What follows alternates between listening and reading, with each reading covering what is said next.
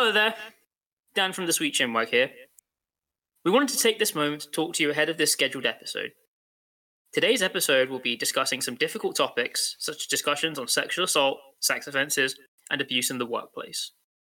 If you are affected by these, or these are triggers for you, we now advise that you stop listening, as while we appreciate every listen, we also care about our fans and listeners being safe and looking after themselves. If you have been affected by these topics, we do advise you to speak out if you feel able to, or use appropriate channels for your region, such as hotlines, charities, or government and health services. We implore all our listeners to stand up for victims and allow them time and space to speak, as without speaking out, these acts can never be resolved. Allowing others to speak out and changing our and changing our positions is one small step into tackling this issue. The attitude is always that it can happen, and never that it will not.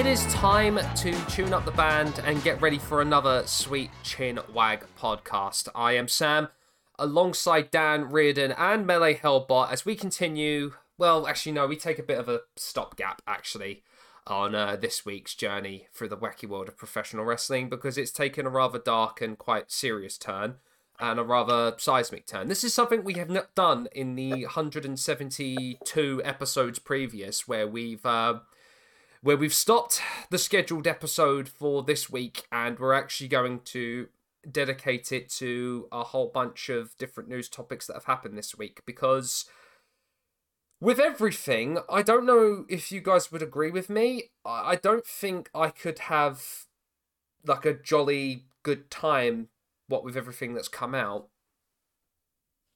Yeah, I it was mm-hmm. when we were discussing what we wanted to do, it became very, very, very quickly apparent that we couldn't just it for a lack of a better term, we couldn't just kind of like slide right through it and then just get on with our regular scheduled episode. It was just too serious. And I think it would have been doing a disservice to us, to uh, to the people who listen, and to the general ethos of our show to just kind of put it in the little news segment that we do and then just move on. Yeah. Mhm. And apologies as well to everybody that was looking forward to the episode on Toriano. Uh, myself and Colette, we are going to be rescheduling that for an episode, hopefully down the line soon enough. So that episode will come Yeah. eventually, but uh, she's very understanding of, of everything as well. Was very happy for, for this to happen a, as well. Um, Yeah, I, yeah, I'm like for our listeners, I'm so sorry we have to do this. Yeah. This is not what this is like Mhm. I can't emphasize enough how little any of us wanted to do this. like we i i think we'll all be there to acknowledge that we don't i mean obviously we don't want to do this but also like you know it it, it hurts us that we have to Yeah. Mhm. I mean, look, this is the, the to, how much this is this is this has really affected us. I mean, even Melee is very kind of uh, lower energy than he usually is. Yeah. Yeah, it's it's hard. Like, I'm not trying to like invoke his name, but with what we're gonna talk about, this is probably like one of the one of the darkest like moments in in probably wrestling history since like the Benoit tragedy. Yeah, Like, I that, think- that's how it feels for me. I think you you have there's credence to that. i think i think the thing the thing is is that this is a thing which is so seismic in proportion like this this is this is very much like something which almost kind of shakes the foundation of the industry Yeah, hmm Mhm. you know, especially talking about someone as high profile, as involved and as powerful as um, Vince McMahon is. exactly. You know, there, there, there's there's really not a whole lot to say because especially as you know, this has put so much onto the Rumble coming up. Yeah. Um, this has put so much onto you know WWE and the, the, the TKO merger as a concept Yeah. um, Mhm. into been called into question, um, and you know it's had really far-reaching effects, kind of just up front. I mean, you know, we we we we we we joke and we talk about um, wrestling media, but like this has been like a genuinely massive thing for people to open up genuine, well-meaning discourse about it. Exactly, exactly. So, to everyone who is listening, uh, how, how this episode's going to go, we are just going to do a whole segment is going to be dedicated to this week's goings ons in the news, and then just as a bit of an upper, uh, we are going to just be recommending a whole bunch of stuff. Um, Yeah. Just because I think we need that upper. Yes, I think abso- right at the end. absolutely. But uh, before Yeah, we get on to all of this, um, as I always say with each week, we give you this podcast thanks to those lovely people over at SoundCloud, Spotify, Google Podcasts, Apple Podcasts, and forever pending other platforms. Yep, and we at the Sweet Chinwag podcast are always pending other platforms and always will be. Mhm. Right, no dilly dallying about it. Let's get straight on uh, with with this week's wrestling news. Um, Yeah. Let's start with the. Uh, we're going to go in chronological order of what's been happening this week. So first off, um, as of 2025, Monday Night Raw is now going to be broadcast on Netflix Yes. in quite a Mhm. huge seismic change to the uh, to the structure of uh, professional wrestling uh, programming. Um, this now means that uh, with all of the deals they have, WWE have a sizable market now in mostly every media platform. They've got shows on television, they've got shows on YouTube, and now they have shows on streaming platforms now with Netflix. They Yeah. now have every slice of the pie, as it seems. Yeah, and the the, Yeah. the one bit of that story that really got me was uh apparently from what I hear the the WWE network will be shutting down. Yes. It so- will be. So if memory serves me correct, Netflix is uh, this part of this deal is to have it uh, uh, US, uh, Europe, UK, and Latin America. If memory serves me correct. Yes, where classic WWE programming will be going over to Netflix. Which makes me wonder: is ECW even going over to Netflix? Yeah. Well, that's that's that's the kind of thing I'm talking about. like I, I i won't lie the the idea of, of like we're, we're starting off with like a with a lighter bit of news Yeah. but that news still fills me with dread it like really does. Oh, i won't i won't In- i won't even front In in in t- in terms of stuff like when we talk about like the the, the point of like media conglomeration that we're getting to, it's like mortifying. yeah But Mhm. Like when you're there saying, "Oh, will, will ECW even be going over?" and I'm there like, "H- how how will I how will I be able to watch like Prime? I'm I'm not gonna be able to watch. I'm gonna be able to watch Mike Awesome versus Masato Tanaka on Netflix. Like, Is it to be a thing again where it's now it's so locked into the WWE library vault that we'll bet we'll get we'll get a snippet of world class championship wrestling here and we'll get a nitro match here again because it was hard it was tough unless you had the, uh, the DVDs that they would bring out like the rise and fall of ECW it was very hard to Mhm. come by unless you were in the tape trading scene like I was and thank goodness for Etsy because there are still some heroes that are selling compilations of ECW shows that even the network don't have on there. Um, it's hard to come by it unless you're a tape trader still. Yeah, I Mhm. my, the first things that came to mind is okay, so like Netflix notoriously only has movies and shows from a certain. It's like a huge amount is from like the two thousands to to the you know the 2020s and it just gets smaller and smaller there. Once you get to the 80s there's Yeah. barely anything. So my question is how much of the library is going to be there? If it's all of it how much of that library is just going are we going to be seeing the last chance to see at? Yeah, because like it's like it's like when they were saying about porting everything over to Peacock. Mm, and like it was taking them a long time to get a lot of the stuff over. Like, what does this mean for um for WWE Network subscribers? Does that mean that we are just straight up not going to be able to watch like WrestleMania? Is it going to be live? I very much doubt it. I have never heard of that Netflix has any kind of um Live programming. yeah yeah apparatus to do a, like a live screening of that. There are so many questions, and I'm and from everything I've seen in the last god two years, I am not going to like any of the answers. Mm. Well, the, the, the again, the problem I have with because this is a thing that was raised as well. Netflix is operating at a loss currently. Yeah, that's also true.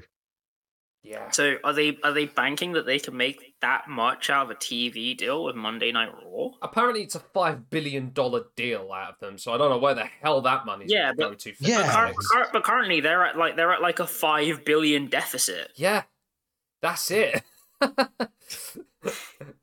Yeah, I'm kind of surprised that that deal actually happened. See, if it was Like- going to be a streaming service, I would have thought that at the very least it would have gone to. I would have said it probably would have. The best bet would have been Prime because they at least they have the live broadcast infrastructure. Yeah, yeah, that Yeah. would. I would. I'd hate it, but it would make more sense. I mean, they've got the Premier League and they've made I mean, I gue- I guess- gangbusters I from guess- the Premier League. I guess this. I guess the sense is probably that. Uh, I'm I'm assuming this based on certain things. Netflix are probably a more pliable offer compared to. I I get the feeling that like Amazon Prime, as a service, is very rigid. Yeah. hmm They And are very particular. now this and another I question. completely oh, understand that. Another question that arises for me is now the tiered there's, there's the tiered subscriptions that Netflix are trying to now roll out Implement. implement, which now means if this is going to be a case, uh, what's going to be what's going to be the, how is it going to be structured now that you're going to have certain audiences watching ads and certain audiences not having ads? Well, Uh, as true. as as I understand it, though, not say that Monday night um, shows on Monday Night Raw will always be ad free.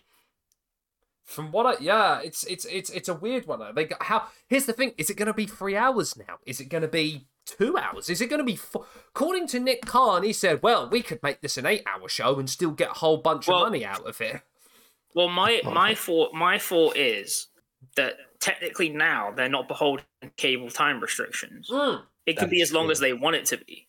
That's very Mhm. true. which is- Obviously, uploading uploading a four hour show every week would be ridiculous. that's a good way to kill your creative team, isn't it? but like you know it's it, it put i feel like it puts them in a certain kind of place to try and figure out how to structure it without the traditional cable tv structurings yeah, you wonder if the writing mm-hmm. team's even going to be able to transition over next year well to that.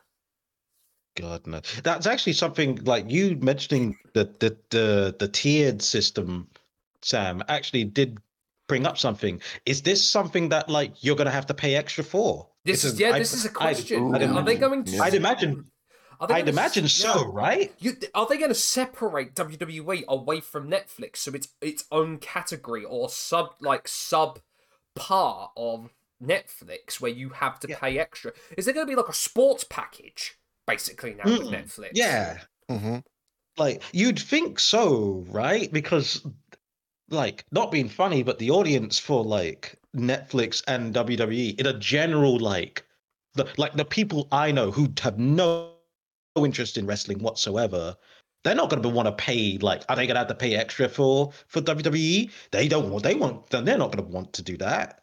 Like I imagine it would be something like that. Does that mean like there are a billion questions? Like really is just a very it's a very seismic deal and one that has I'm like, what is going on behind the scenes here? What I will say is that, um, well, I hope this benefits the wrestlers because they're the ones that are going to be putting on the shows all the time. I mean, if anything, if anything was about the network that that came by, is that everyone took a severe decrease in their pay because they no longer were getting pay per view payouts. when everything went to the network. Yeah. So what is this going to be for talent? What's going to happen to them? Are they going to get a severe pay cut for moving over to Netflix now? With, with with sorry with Raw moving over to Netflix. This is this, and there's another thing. Now they're not beholden to being on Monday. So when is Raw going to be on Netflix? Yeah, that's a point. Every day. well, that's a point actually that I, I can't believe I've I haven't thought about until now. Is this just strictly? Is it just strictly Monday Night Raw? it is strictly Raw. Um, I believe SmackDown will still be on Fox. Yeah. So they basically for for our UK audiences, they'll get this. Have they turned Monday Night Raw into essentially BBC Three? You- They, Kind no, of. literally, literally, they have turned Raw into BBC Three. Um, Which is Jesus. uh which is a choice. um, I'm just looking at. Um, this is a Financial Times report on the deal. Um, supposedly, this deal is part of Netflix's m- move into the live event streaming market. Interesting. Um, yeah, their plan is just uh, for 2025 to start expanding into broad into the broadcast of live um, sporting events. Um, and they've also asked about whether um, pay per views would be included in standard subscription costs, but they have not yet commented on that. So basically, WWE is the litmus test. Pretty much, Mhm. Interesting. which is a very bold statement. a five billion dollar litmus test. well, look, maybe if they get the XFL, actually, I'm just kidding. Uh, you know what? It would not surprise me if they got the XFL. But well, no, but you say that, and it actually makes a lot of sense though, because then that could be their first foray into just traditional sports marketing, and then the XFL or well, no, the UFL would become Netflix's sport deal. yeah. And don't forget, like the UFL now actually properly has The Rock behind it, Speaking, and he's now part of TKO. Speaking of The Rock, shall we go on to the next thing? The Very- Rock. the same fucking day as that announcement, the New York Stock Exchange sees TKO Group Holdings announce that the Dwayne Johnson is now part of the board of directors. Dwayne gets a sweet roll out of the deal, plus he now has full intellectual rights to the Rock name. Jesus. Which, by the way, is wild. You know what? That's such a wild, wild idea. So Triple H spent decades trying to get to the highest t- uh, highest room in the office, only to be usurped by Dwayne once again. The- Do you do you reckon he legally changes his name to The Rock? yes, like what, like what, what, like Warrior did. yes. Yes, I mean, at this point, I don't think he needs to. He has it. That's that's his. I think really legally he should change his name to Dick the Cock Johnson, but that's just me. Well, you know. Mm, well, Mhm. but I, wow, he he, Dwayne Johnson is living the absolute like the saying living the dream doesn't quite cut it.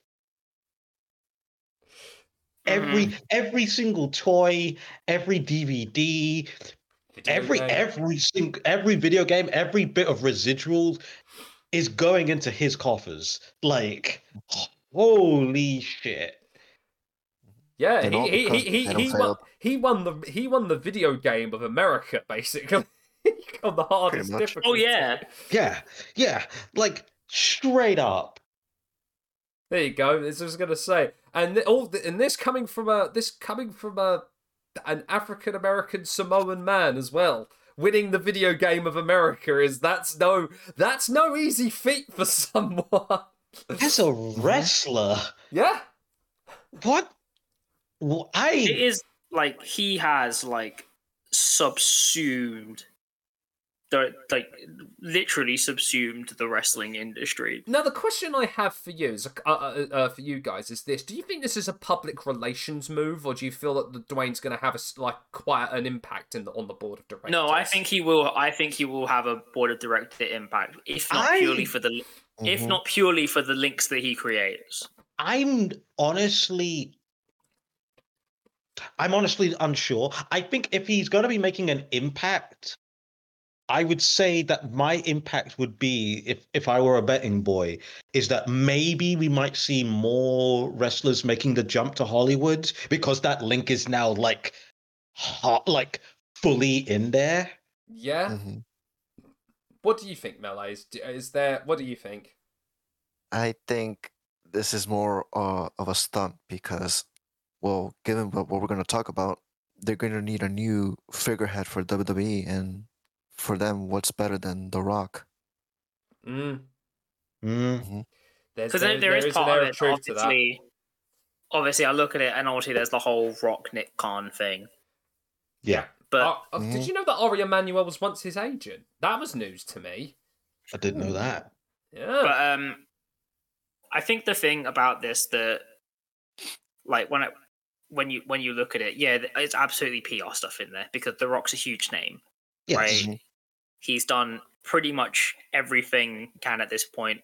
Um, he is still technically one of the uh, one of the few actors that can sell a film by being in it. Mhm. Mhm. I think he's like pretty much like maybe like one of two right now. I think it's I think it's I think it's legitimately him and Margot Robbie. At this yeah, point, yeah. pretty much. Um, so there, there's everything with that. There's obviously the part of, obviously, technically they aren't yet, but I imagine UFL will probably become part of this wider TKO network. I can imagine so. So wherever UFC and WWE go, UFL will follow Do you think with he Dwayne? is- he is determined to make UFL succeed. Do you think with this, with Dwayne now being part of TKO, that that rumored buyout of the PGA Tour might actually have have some legs now? Oh, Well, it I didn't I didn't hear about it, this. It, it, it depends though, because again, currently the entire thing is that golf is being bought out by the Saudi Public Investment Fund, but then they got backlash for it, so then they stopped trying to buy golf. yes. Yeah, and so yeah, that was TKO. The rumored thing, Reardon, was that uh, after that TKO we're going to swoop in and buy the PGA Tour. that is That is Interesting. something, isn't it? that is that is something. To be fair, the only move that they could make that would actually be beneficial for people is if they tried to buy Major League Baseball. Ooh. Because hmm. I'm just saying this: any person that's interested in, ma- I, I have a very passing interest in baseball, but even I know from my friends over in the US that trying to watch baseball is like impossible.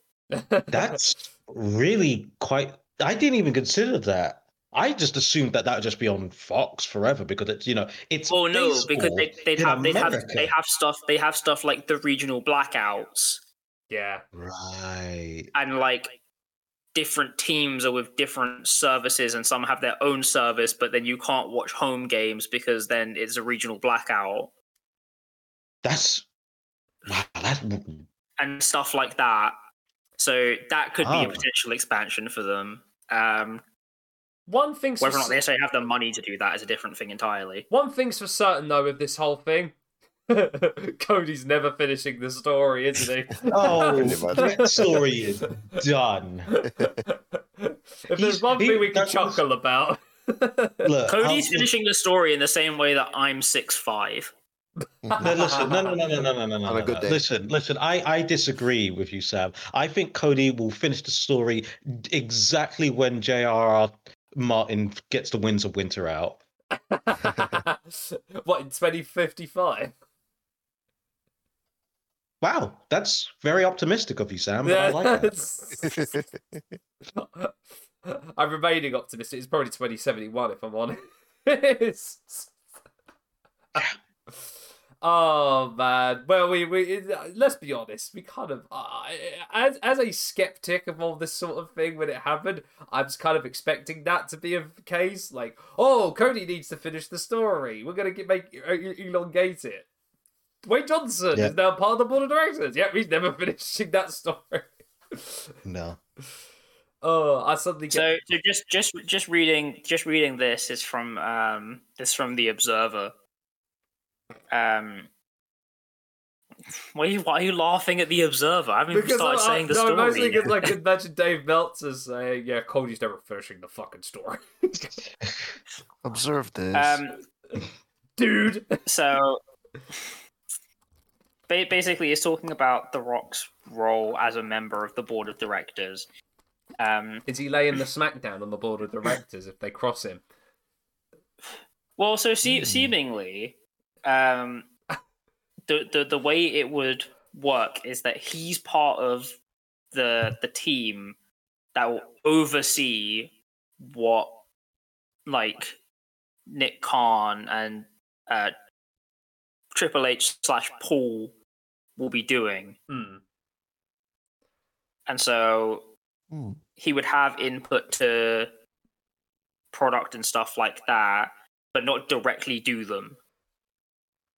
Hmm. So he's kind of that, that higher level ob- observation role. Interesting. In, in in in in kind of theoretical sense, you could argue that The Rock is part of the group that is meant to be the check and balance.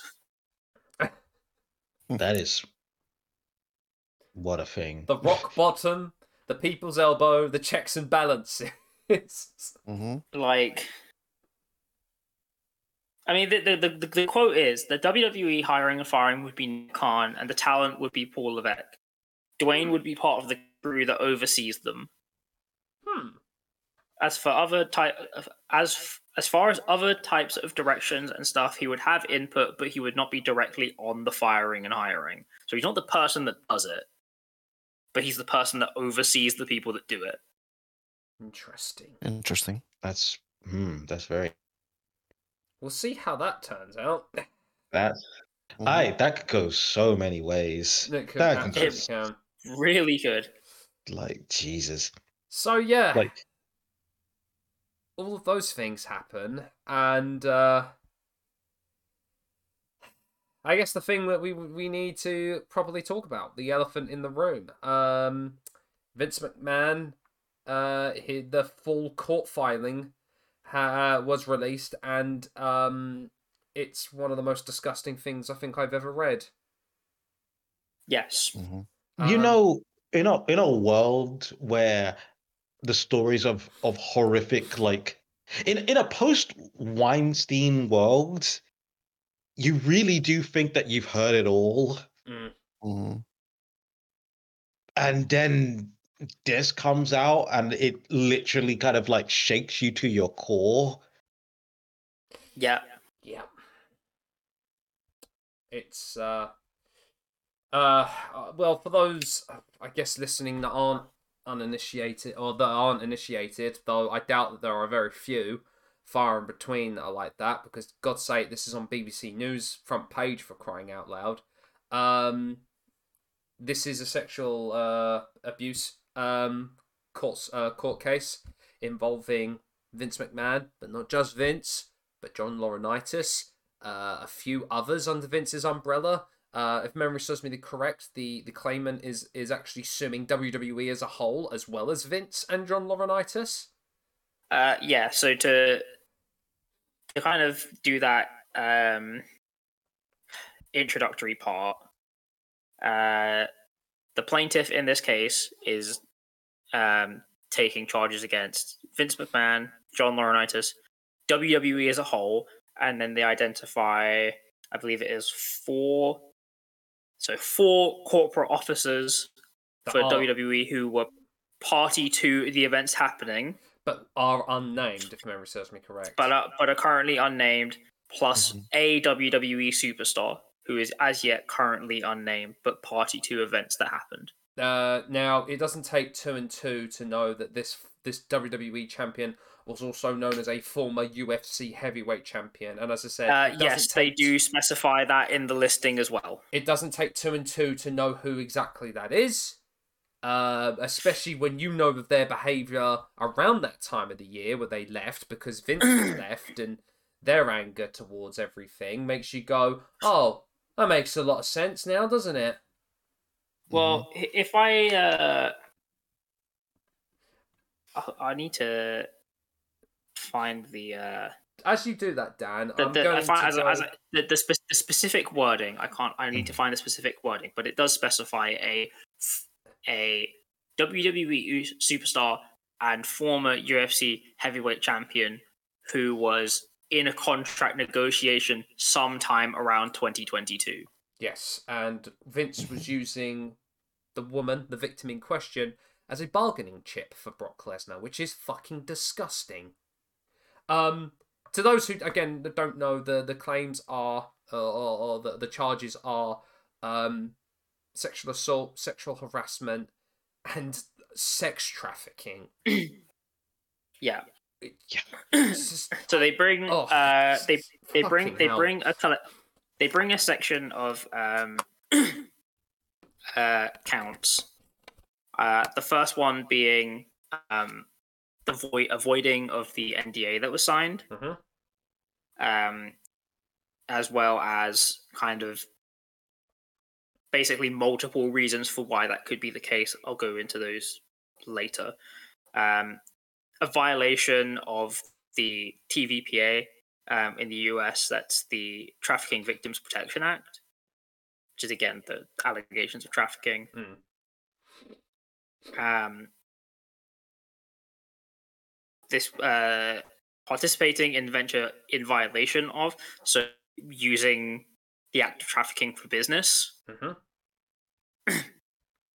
uh, negligence, civil battery, um, both in two counts, one against uh, Vince McMahon and one against John Laurinaitis and WWE. Mm. Um, and negli- negligent infliction of emotional distress. Yeah, it's um, I don't know about you fellas. Uh, I, I, I could only get to. I think I got about fifty pages of the sixty-seven page document before stopping. I thought I, I it, it was it was it was hard to bloody read. I, I won't It lie. was incredibly I hard. yeah, I didn't. I won't lie to you. I did not read the documents. I only I only read um, the actual news reports, and even that was enough for me to just want to curl up into a ball. Yeah, I, I, in the knowledge that we were going to be doing this, I did read the entire sixty-seven page court document, Mhm. And uh, and let's just say it was not an easy read. yeah, yeah, and I don't I don't expect anyone to be uh, with some of the stuff that's mentioned. Uh, the the the text messages that are seen. Um, Mhm. it doesn't surprise me that a lot of people are finding it hard to get through it all because it's it's it's horrid. It's it's genuinely some of the things that are mentioned, some of the encounters that are that are that are described are, are horrific. Uh, if indeed, of course, I'm gonna there, there are gonna be people that that, that that that will listen to this and you know try to come to it to the defense, you know, innocent proved until proven guilty. So if true, if they are true, are fucking disgusting. Um, uh, but to that, I simply uh will will say uh, to a lot of people that say that the text messages are clearly they don't that they are fabricated and don't exist because there's no one that puts someone's name into their contacts by their first name. To which I say there are a lot of people that do that.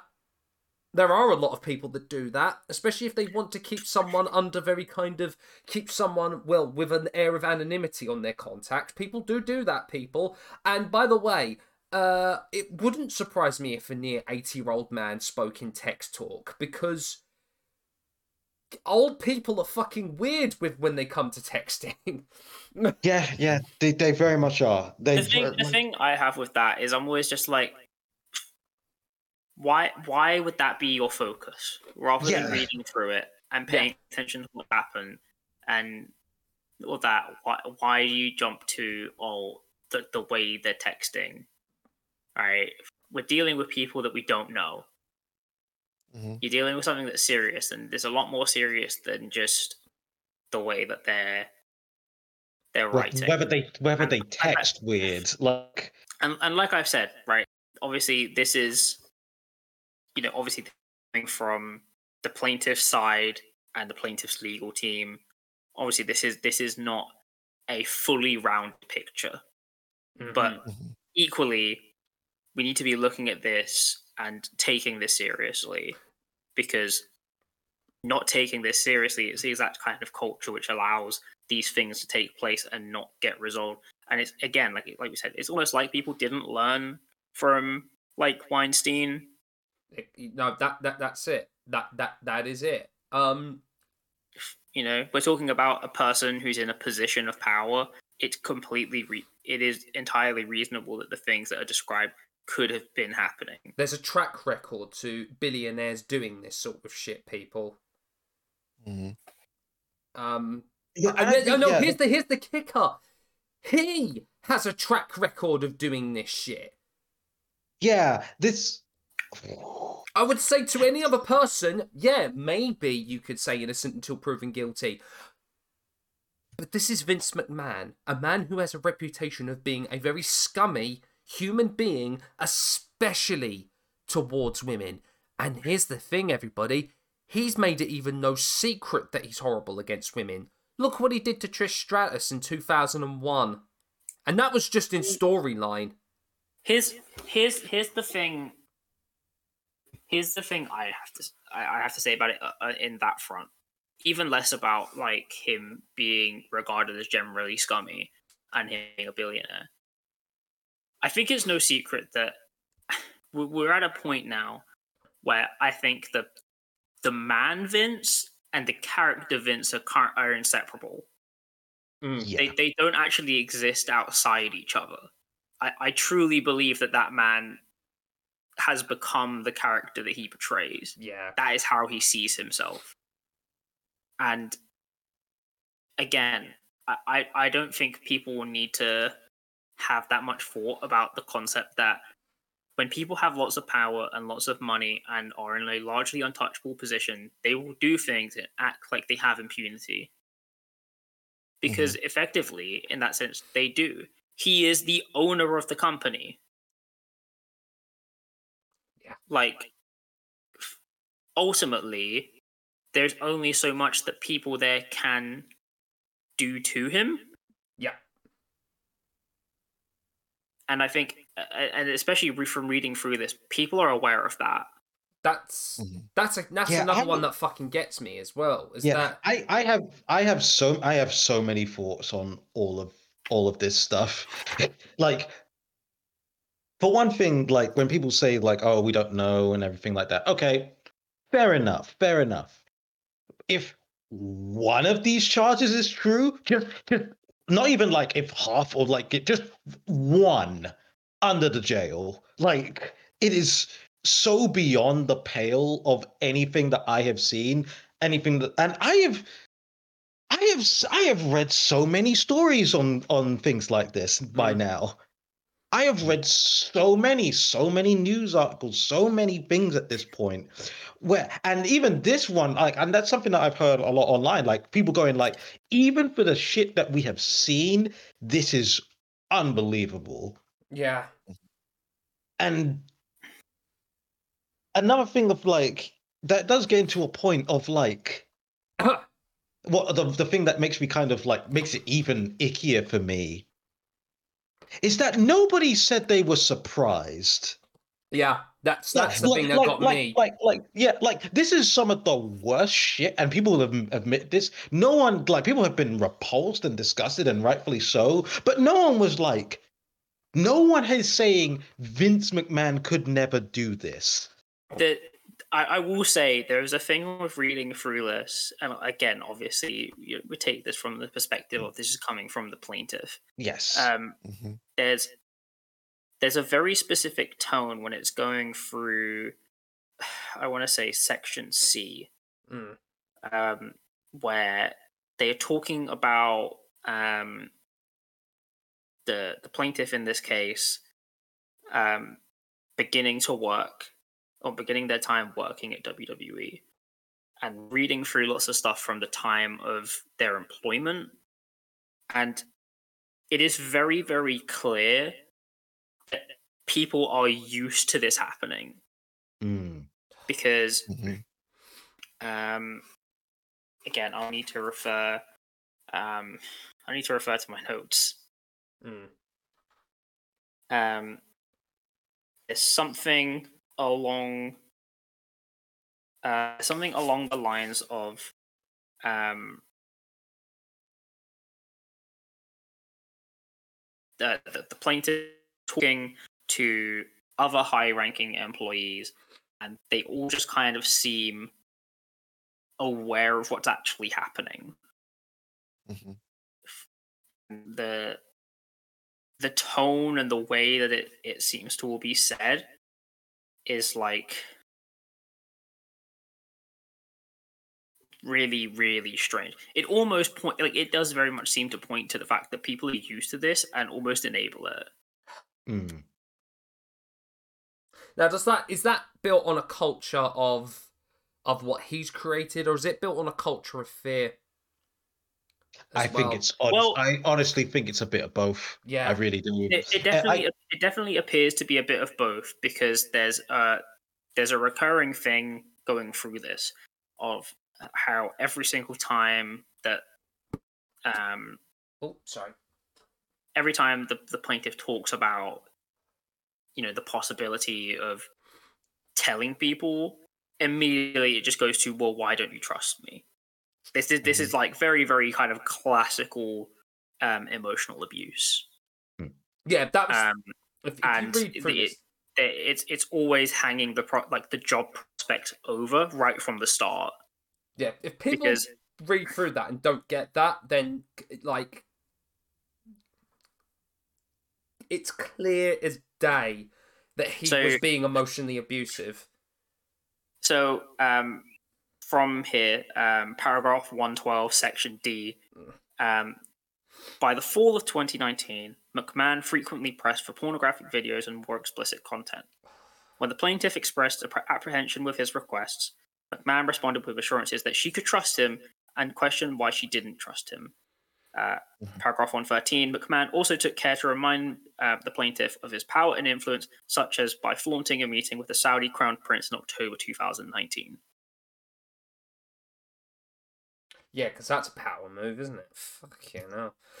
Yeah. Uh, it's. Uh, It- yeah. if if you read like through the documents like every few paragraphs you'll get you'll see a mention of of the plaintiff saying that mcmahon reassures her that you know you can trust him but also that he has very powerful lawyers on speed dial and that yes, it could be very damaging yes, that if is things got out. um, that is that is mentioned um, in there. I- Um,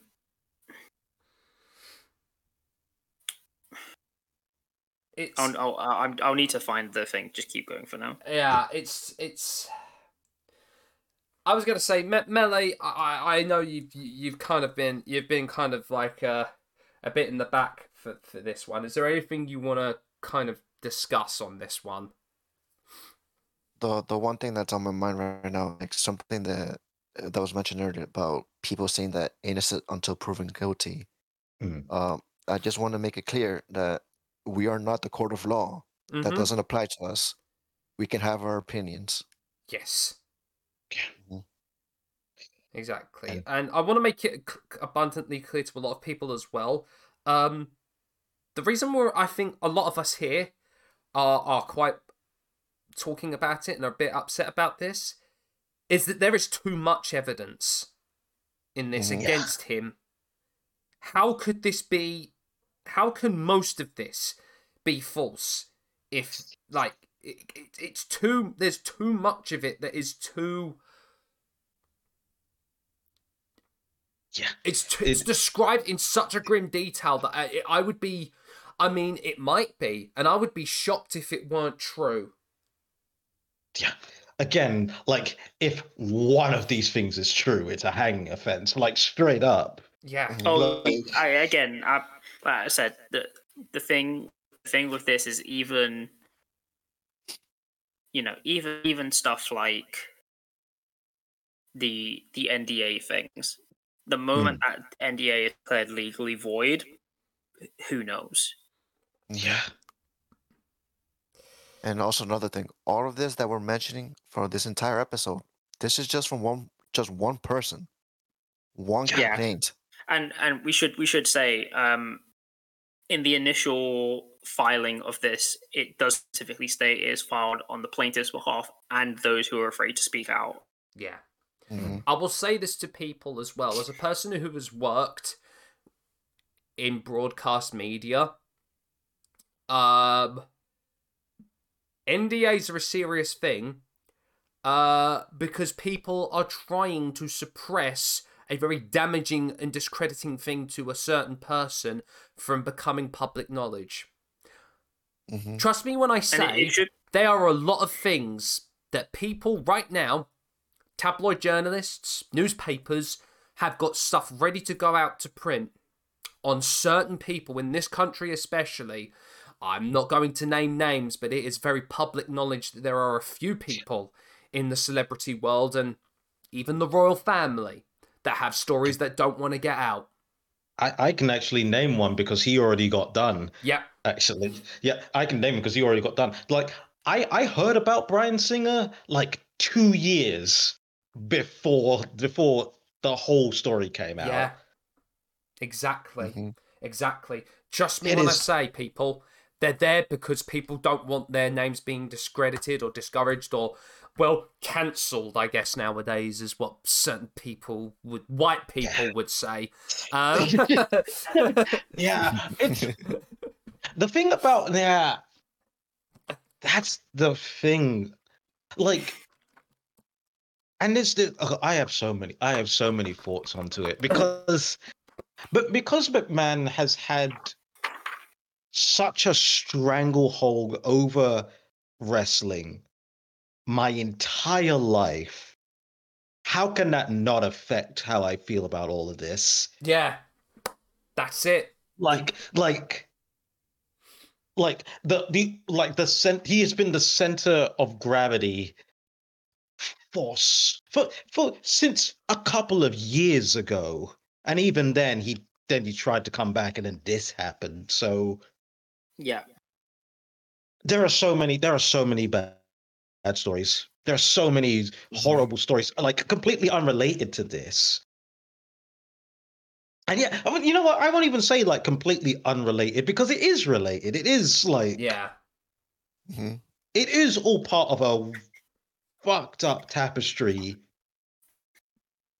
and it's just like it's just rotten to the core man I mean, it just is this this this is the thing, right? When we're there and we say burn the building to the ground, yeah like even the foundations. This this is why I. Depending on how you guys feel about this, I've picked out some points from going through this listing that I feel are worthy of discussion. If you are, if you feel okay to do that, I yeah, I feel like this Sure. like it's probably I've- good to center center my thoughts on all of this. Yeah, go ahead. I agree. Uh, Would you be alright with that, Miller?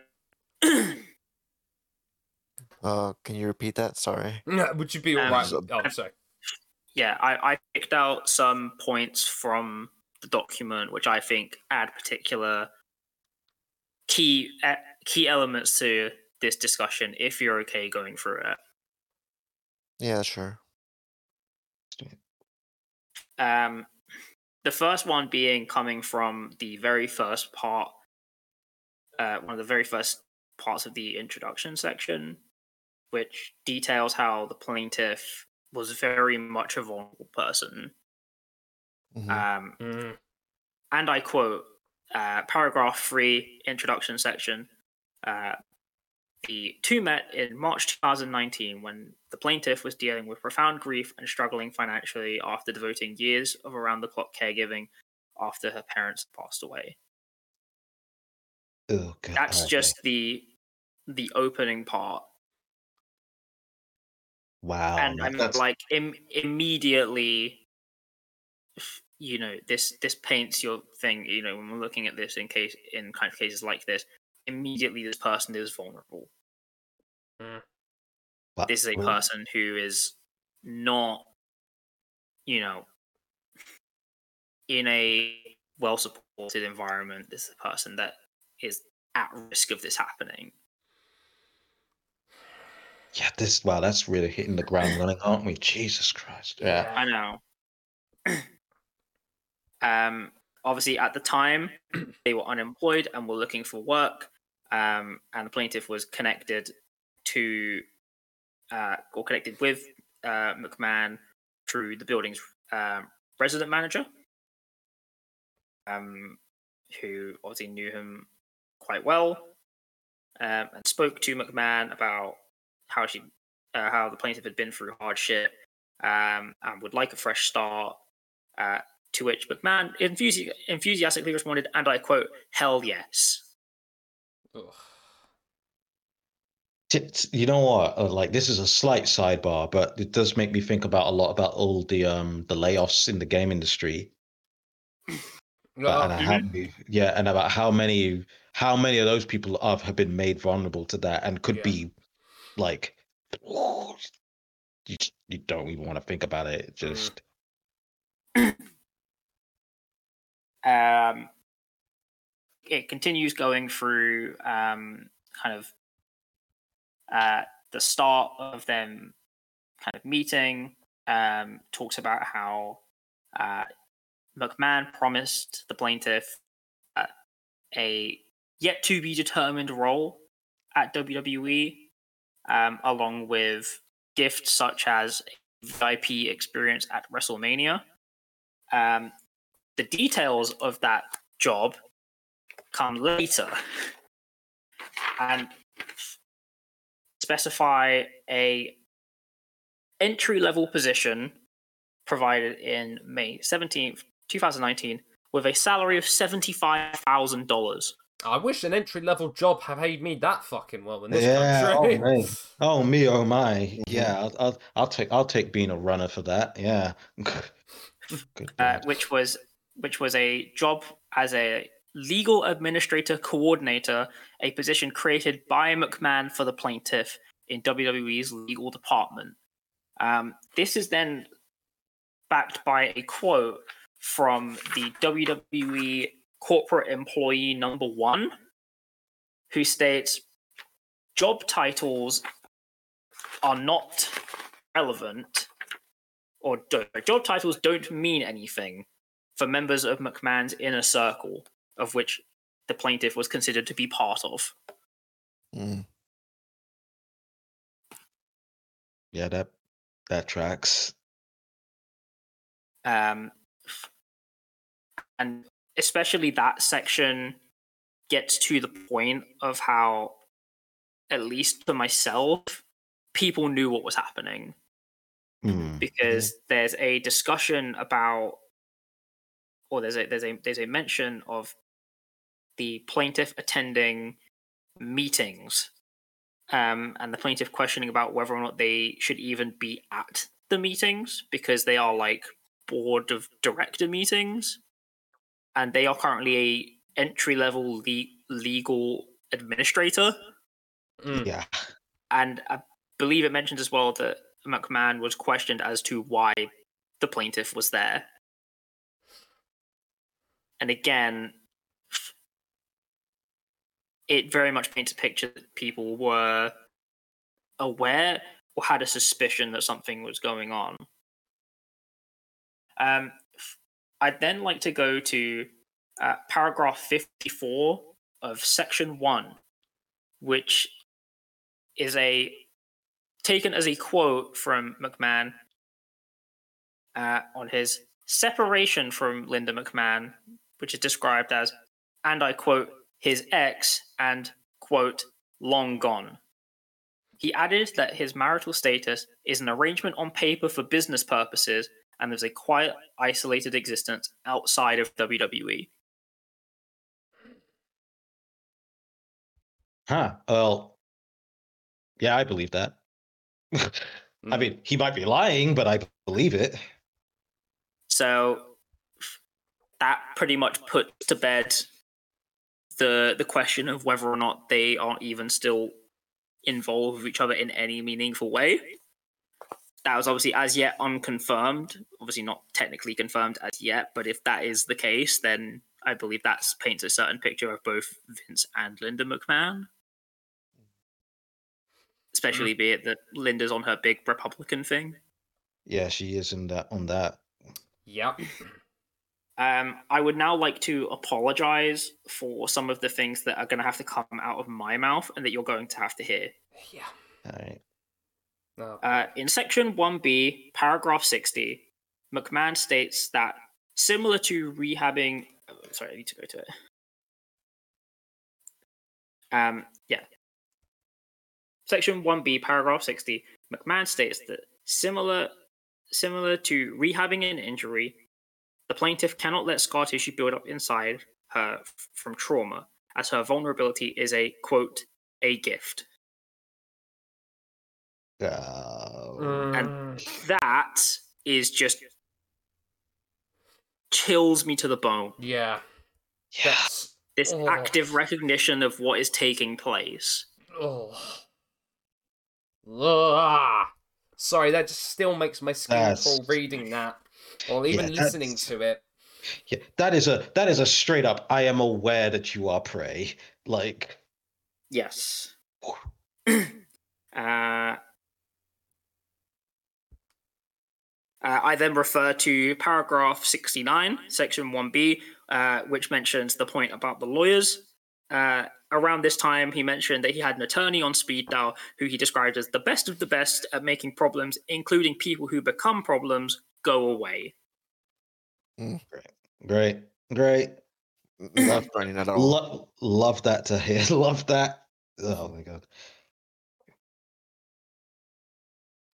Um, it progresses through about um, the plaintiff trying to stop any advances, um, and then into the plaintiff being offered the job at uh, WWE. It mentions the legal administrative coordinator, salary seventy five thousand dollars, um, and goes on to detail nature of that um, and the, the the people that the plaintiff works with. Hmm. Um, so then, uh, paragraph in paragraph eighty-seven, uh, it talks about the role of WWE corporate employee number one, which states that Mhm. WWE corporate employee number one usually fired employees. Beyond that, he offered little detail about WWE employee number one's role at WWE instead focusing on WWE employee number one's personal traumas, explaining that similar similar to the plaintiff, uh, employee number one had no family left after WWE um, employee's spouse passed away, and that the McMahons and WWE were the employee's surrogate family. McMahon touted WWE employee number one's loyalty, stating that the employee would be able to protect the plaintiff, um, and so on. Yeah. The, no, if a, if a business talks about you guys being family run, run. Yeah. Mhm. That is a Yep. big message to get from this. Yeah, Yep. straight straight up run screaming, do not look back.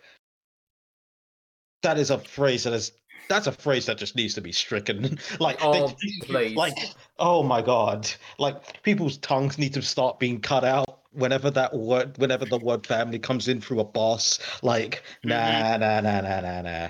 We're not doing this. Um, my it then progresses on the plaintiff talking about um, their unhappiness um, and the requests to stop things to avoid risk. Um, it then goes to say uh, McMahon states that he did not, quote, ever envision, end quote, it ending. oh. Yep, yep, and there it is. Mm. Oh. Um, it then goes into the na- uh, continues on with a bit of the nature of the employment, talking about how the plaintiff doesn't meet their boss until two weeks after they've been hired. They mentioned the job titles don't mean anything. Mhm. Um, they mention a WWE corporate employee number four who was always hostile to the plaintiff. Um, and mentions that some that uh, some employees and colleagues noticed, and some copied the behavior of employee number four and were hostile to the plaintiff as well.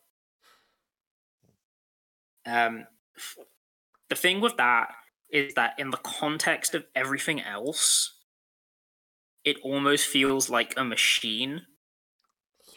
Mm. like these people are fulfilling roles to pull them into the abuse cycle.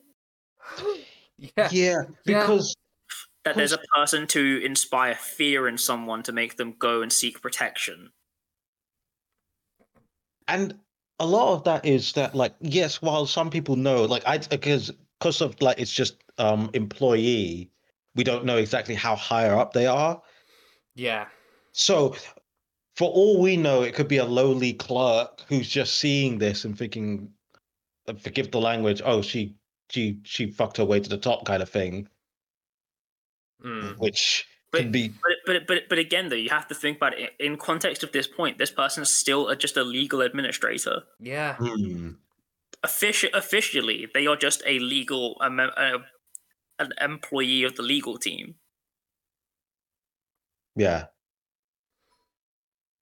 yeah what a f- what a f- because there's there's a bit that mentions about how uh, the the plaintiff is a, obviously a member of the legal team, and yet WWE corporate employee number one, who is from this made to be close to McMahon, knows who the plaintiff is, Yeah. Mm. and that's really really strange. Mm.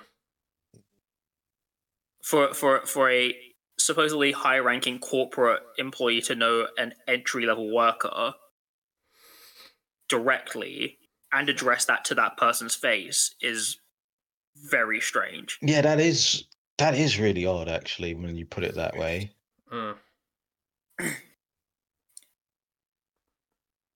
Um I'm very sorry to say it does continue on Yeah. Mhm. Yeah.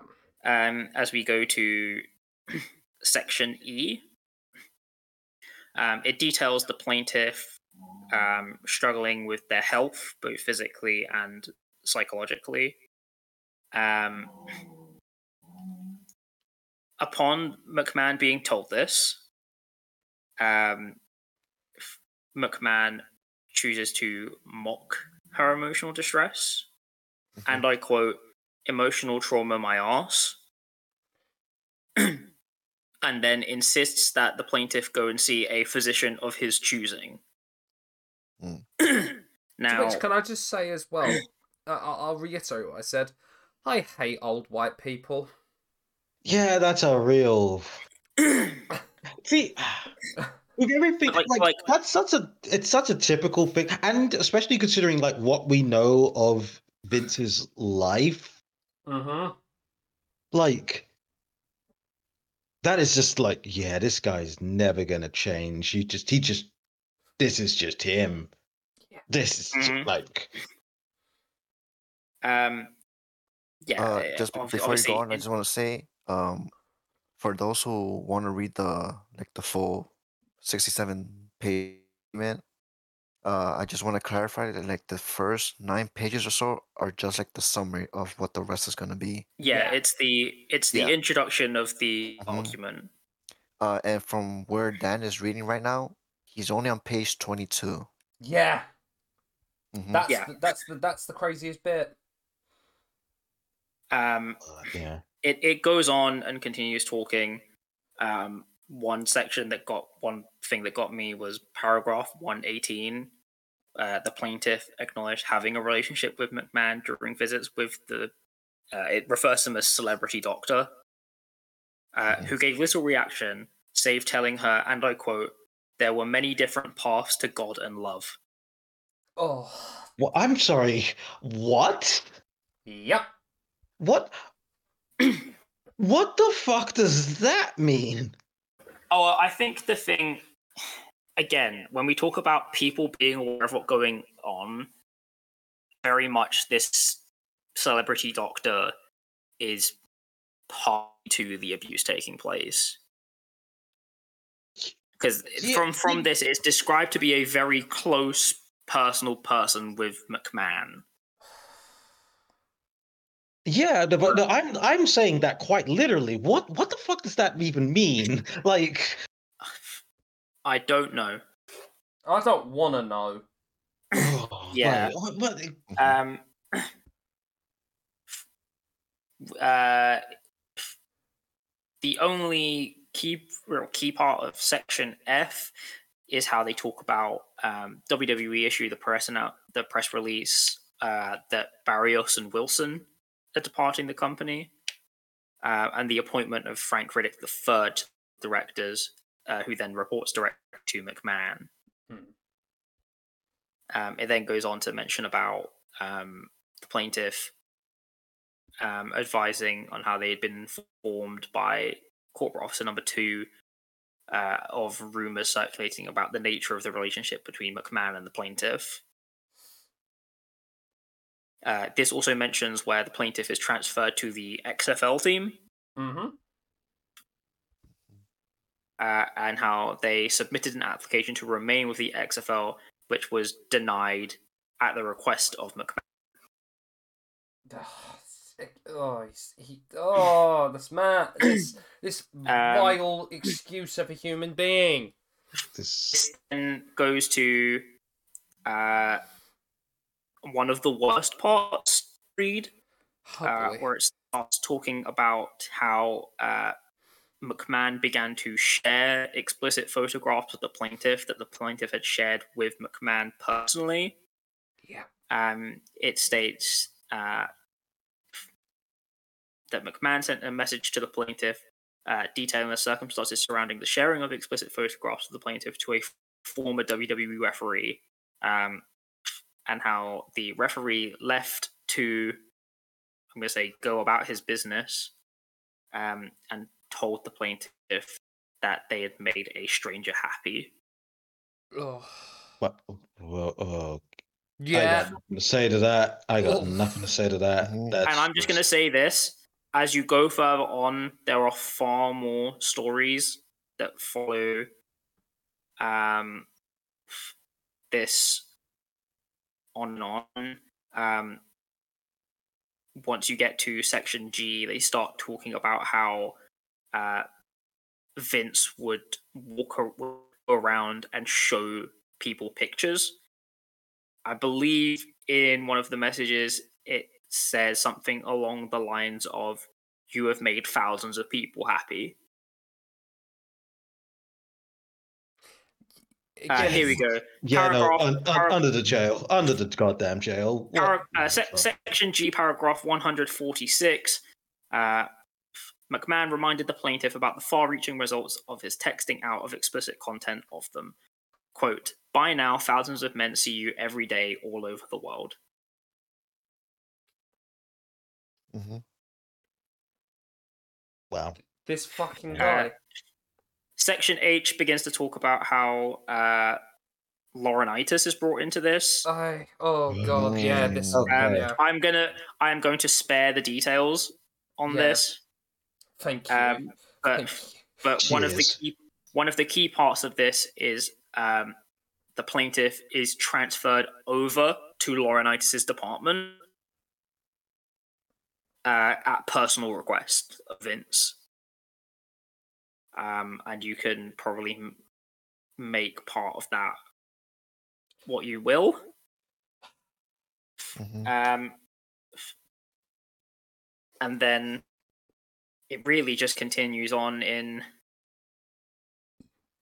continue on in nature. Um, it begins to detail how um, the plaintiff was promised a promotion to EP, Mhm. but to avoid suspicion, um, the plaintiff was taken on as a director of operations instead, with a base salary of two hundred thousand. Um, with the intent being that after a year working at the company, they would be promoted to vice president. Um, and then the plaintiff then began working directly under the command of Laurinaitis, um, Mhm. and things that go on from there. Um, I just want to quickly intervene uh, from earlier back when about when first meeting Laurinaitis. Uh, the plaintiff they made a mention that she asked if this is the first time that they were in such a setting, you know, McMahon, the plaintiff, and Laurinaitis. And Oh. Laurinaitis tried as best he can to dodge the answer, and he even Yeah. looked at McMahon. So there's the implication here that this is probably not the first time. She's probably not the first woman this ever happened. So I mean, let's Yeah. put it like this: we've we've all heard enough about Laurinaitis Yeah. Mhm. because I have heard plenty about Laurinaitis over the Yeah. years. Yeah, I, I will, I will, I, I will say, like, I, I, he, it was, it was his name that made me the most angry for some reason. I don't, I don't know Well, like- why. We I, again, I think it's because we we heard enough about Laurinaitis and the the diva period. Yeah. Mm, There were always stories Mhm. going about. Um, I don't know how many of them were ever backed, but Well, the one we know for certain is what happened to Ashley Massaro. yeah, Ashley God, Massaro. God bless her. The, the the shit that she had to put up with from both men. But was again, people don't want to hear about it. Yeah, It's been all but Um, confirmed by so many people that witnessed it happening as well. Uh, section J goes on to talk about the uh, the nature of things happening with the WWE superstar. Um, the f- filing uses the term uh, sexual pawn, as in P A W N. That's the wording of the uh, the lawyers that wrote this document and it, it cannot be more accurate. As I said, she, she was used as a bargaining chip for a contract renegotiation, which is just saying that makes me feel disgusting. Um, Section K goes into the start of the process of the NDA, which I think the most pressing thing about this is both the fact that uh, it was an eight day process and all requests for changes and alterations by the plaintiff's legal team were denied. Because remember, Vince Wow. don't play ball with anyone. yeah, just straight He's up. ne- like, in his entire history of being the, the the the owner of that company. Look what he did with the territories. I mean, I know it sounds like from a wider thing. The territories, what he did with WCW, what he's done with so many of his female employees on television and behind the scenes. People, there's a reason why Sable filed a sexual harassment lawsuit. Um, referencing uh, a name we said earlier, I would then like to mention paragraph 207, which says regarding the NWA, the plaintiff asked McMahon, "Is this when Jerry sends the papers?" Mm. Fucking God. just fucking hell.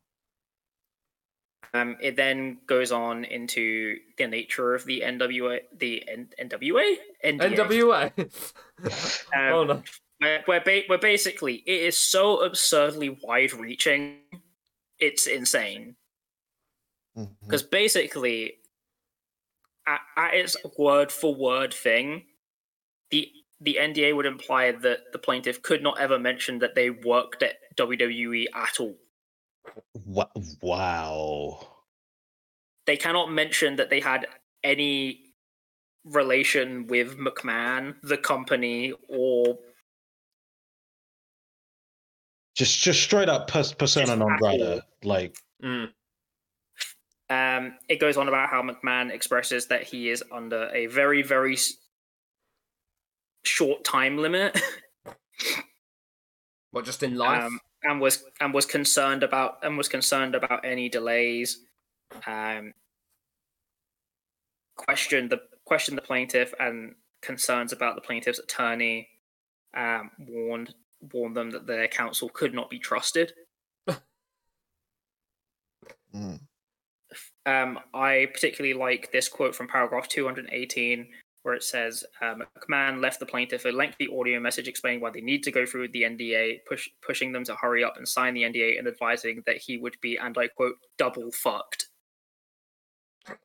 Uh, it, I shouldn't he laugh, but like, brackets brackets presumably referring to both his divorce and a report to the board of directors. This man is seven, in his late 70s and using words like double fucked. wow. Okay. Uh, I mean, so what gets me about that is is like is the acknowledgement right That's the Yeah, that's the real fucked up thing. This isn't this is not a man like not to say that it would be any better, but this is not a man who is unaware of what he is doing is horrendous and anyone anyone outside of this little bubble who finds out is gonna try and fucking kill him. Right? Yeah. Oh yeah. Like The thing the thing we've said about this is that if this goes through in any degree, so many people are screwed. Mm. Like the like the the foundational core, what in the lawsuit is described as the Titan family, oh yeah. which it states is a which it states is a Mhm. term used to refer to um, Vince's closest workers who have been with him since the start of WWE as a company. I think what gets me is that he's still using Titan as a name because he got rid of Titan Sports fucking long ago.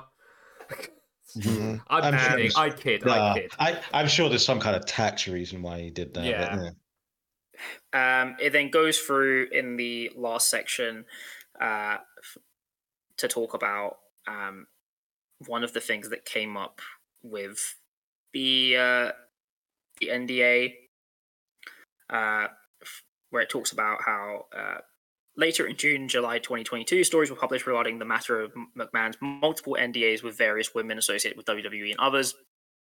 Um, the plaintiff did not receive another payment under the NDA uh, in February of 2023. Uh, further, despite assurances from McMahon that he would cover the medical care and the costs associated with the tax liability for the $1 million payment, McMahon has refused to cover those costs and uh, but did continue to pay for the plaintiff's medical care until April 15th, 2022, when it abruptly ceased. Mhm. Um, then it goes through a list of uh, gifts given to the plaintiff during the time with WWE and associated with McMahon. Now, this is important because do you remember there was that investigation that was led by Stephanie, Yeah. Mhm. and it spoke about the uh, immaterial accounting. The hush money that was uh, that was unaccounted for. Yes, so that is mentioned in the introductory part of this uh, filing. Uh, and what I find quite interesting about about that kind of thing is where they very much pretty much directly call it a sham investigation Yeah. No, it, it was. and speak about how in this list in this filing they say that the plaintiff was never spoken to by the investigation committee although WWE maintained that they did contact them but again the nature of contact and actually contact are very different because they could have just contacted an old address or phone number Yeah. um I say that because um I feel like this could explain a lot of the immaterial accounting Mm. Mm. um, Mhm. including but not limited to uh, full day transportation, premium tickets, and uh, basically private go at WrestleMania. Uh, medical care, along with medical and cosmetic services and products. Um, Twenty thousand dollars towards surgery paid directly to the surgeon's office. uh,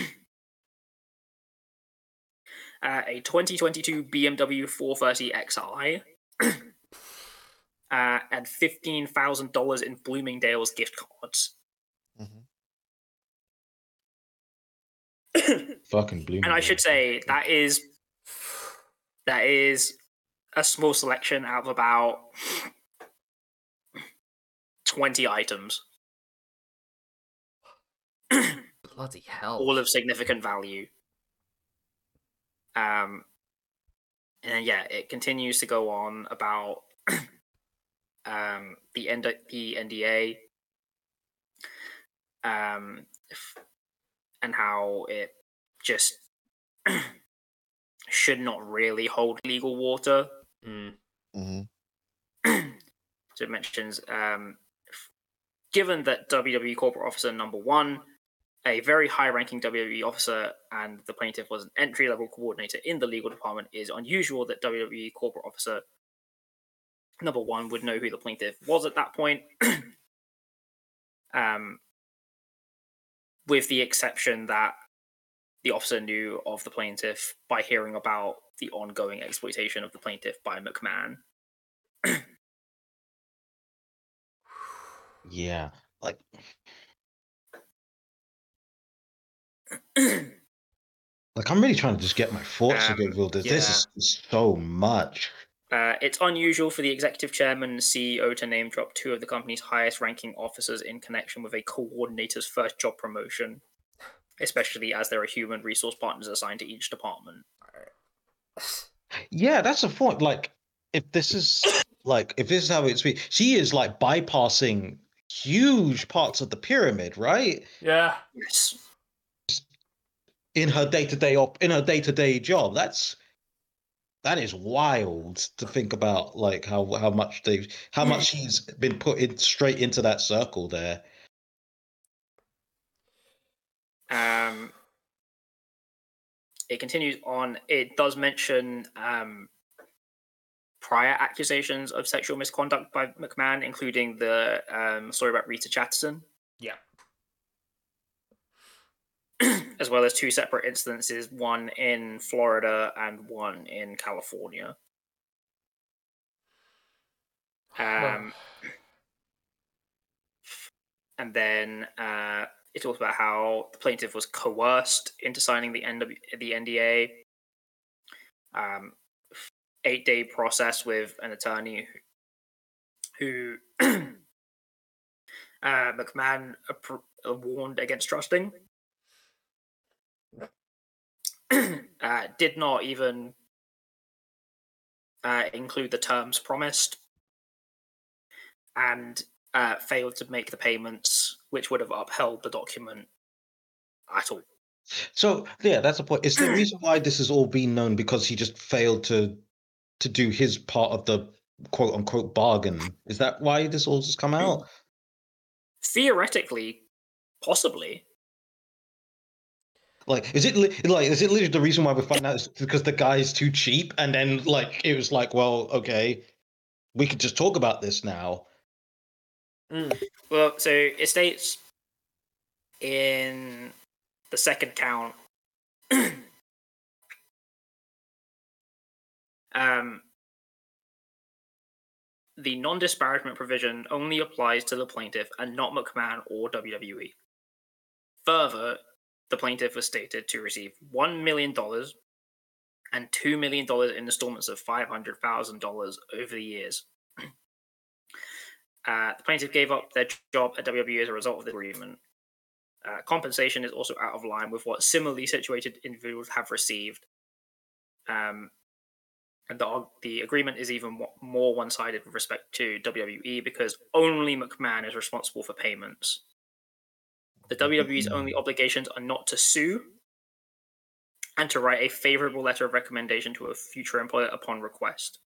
However, per the terms of the NDA, the letter would come from now fired or disgraced former employee defendant Laurinaitis.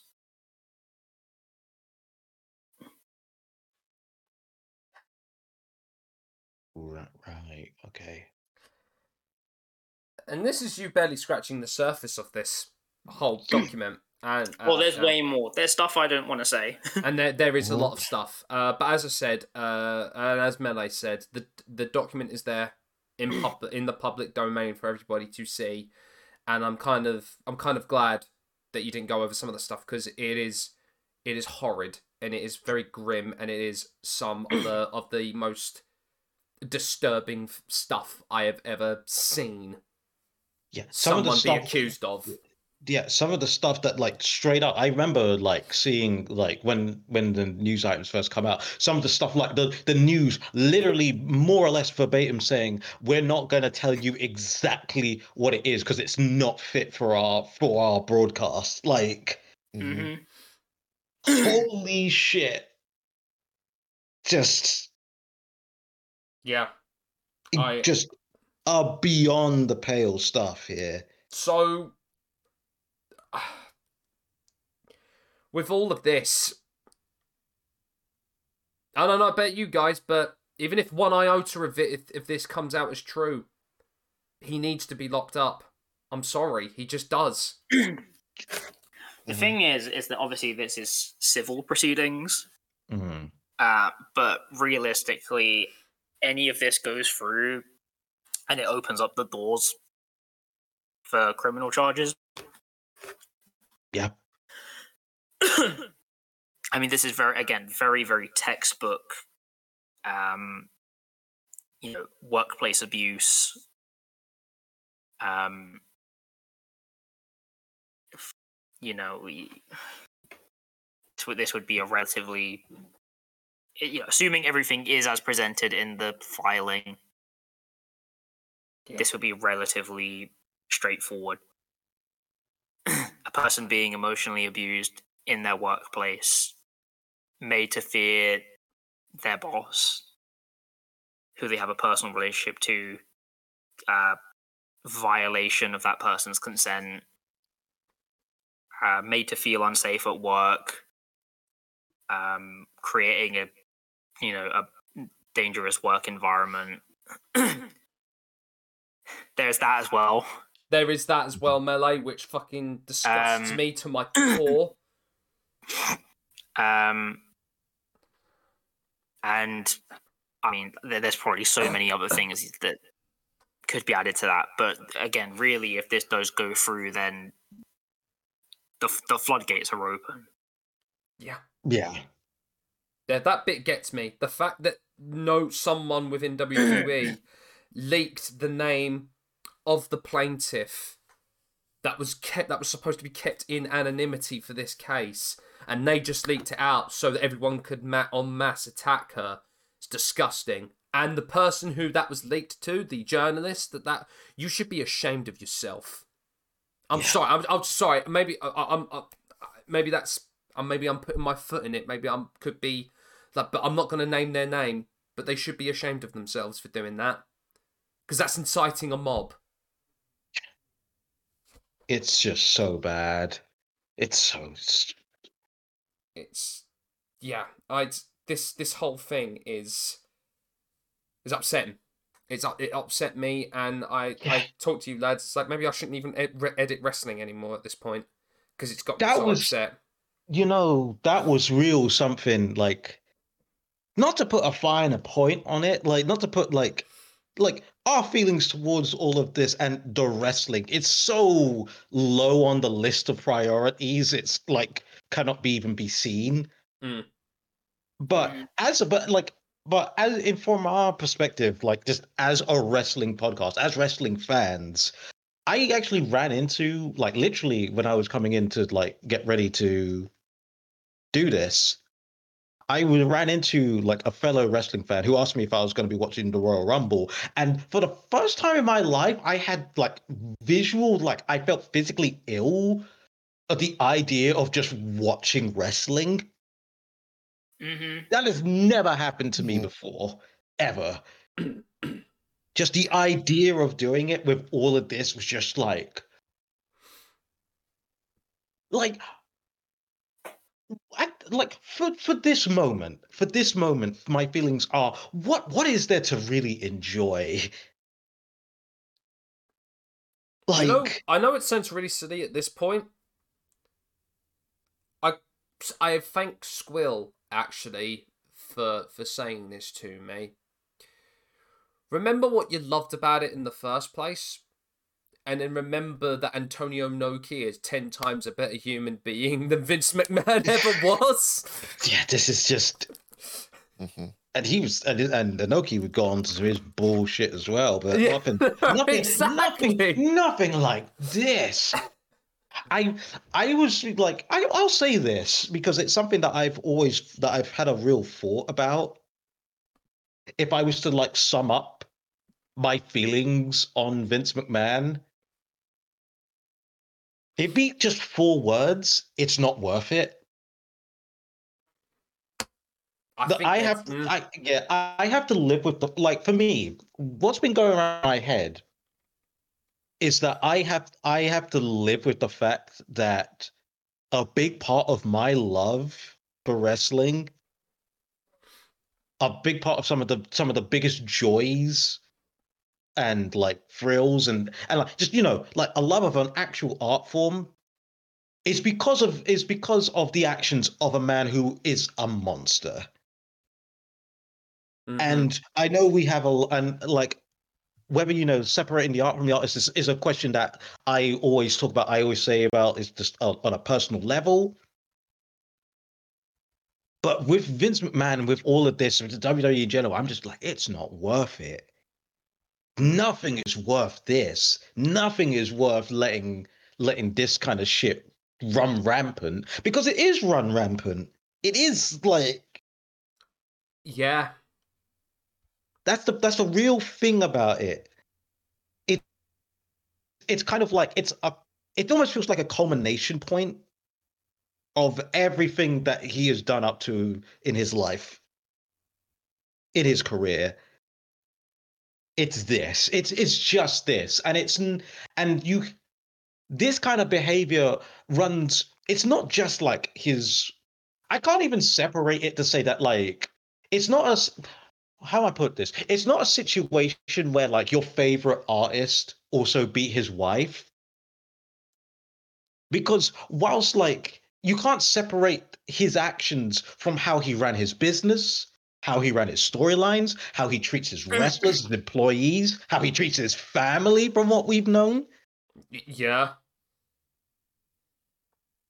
Like he is an abuser. He just, I'm just gonna put it out there. Everything I've ever known, every report, everything I've ever read and seen from the guy, the man is an abuser. I would go so far as to say that he is a complete and utter sociopath.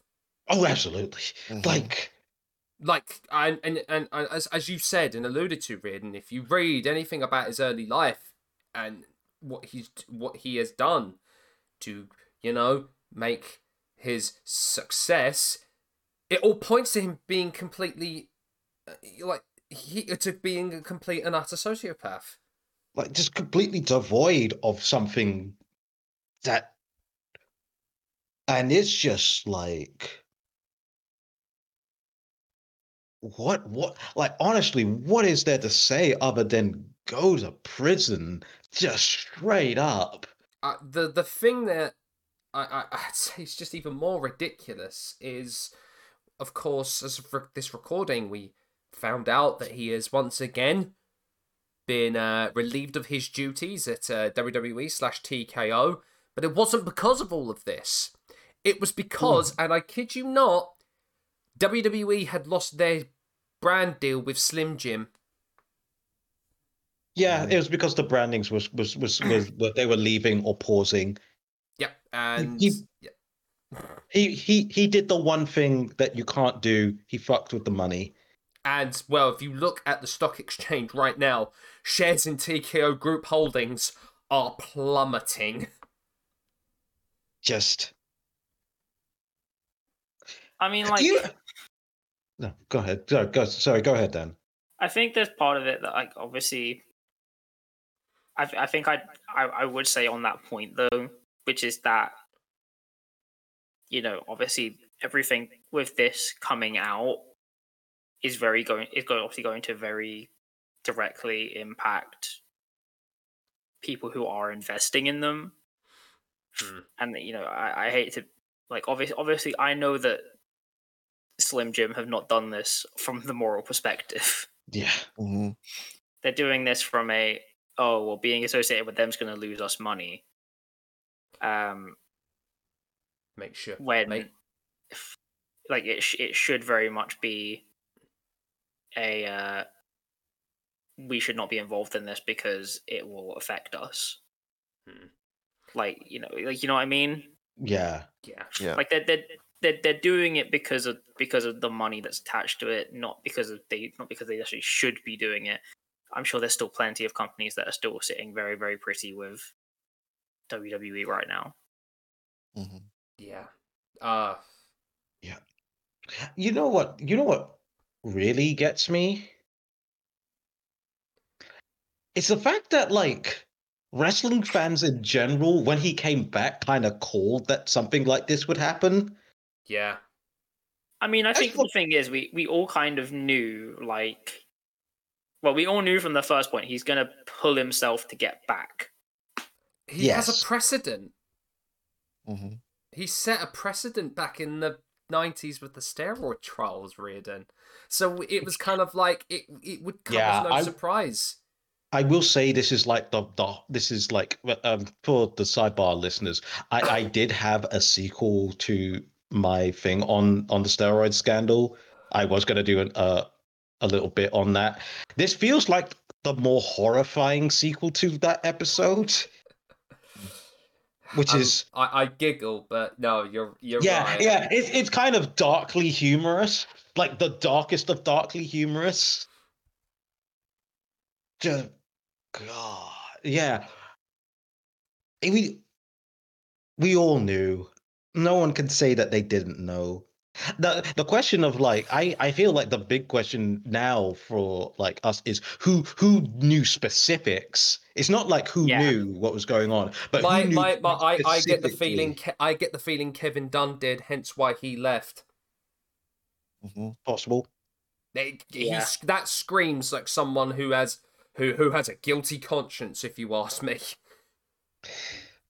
Obviously the big one and i'm not going to like fully speculate on it because you know we might get sued but obviously the the one that everyone is talking about is mr paul levesque like how much did that guy know i don't know i'm not even going to try and speculate on it Yeah. all i know is just I don't want to get into a CM Punk Colt Cabana situation with with, with, you three. Yeah, yeah, exactly.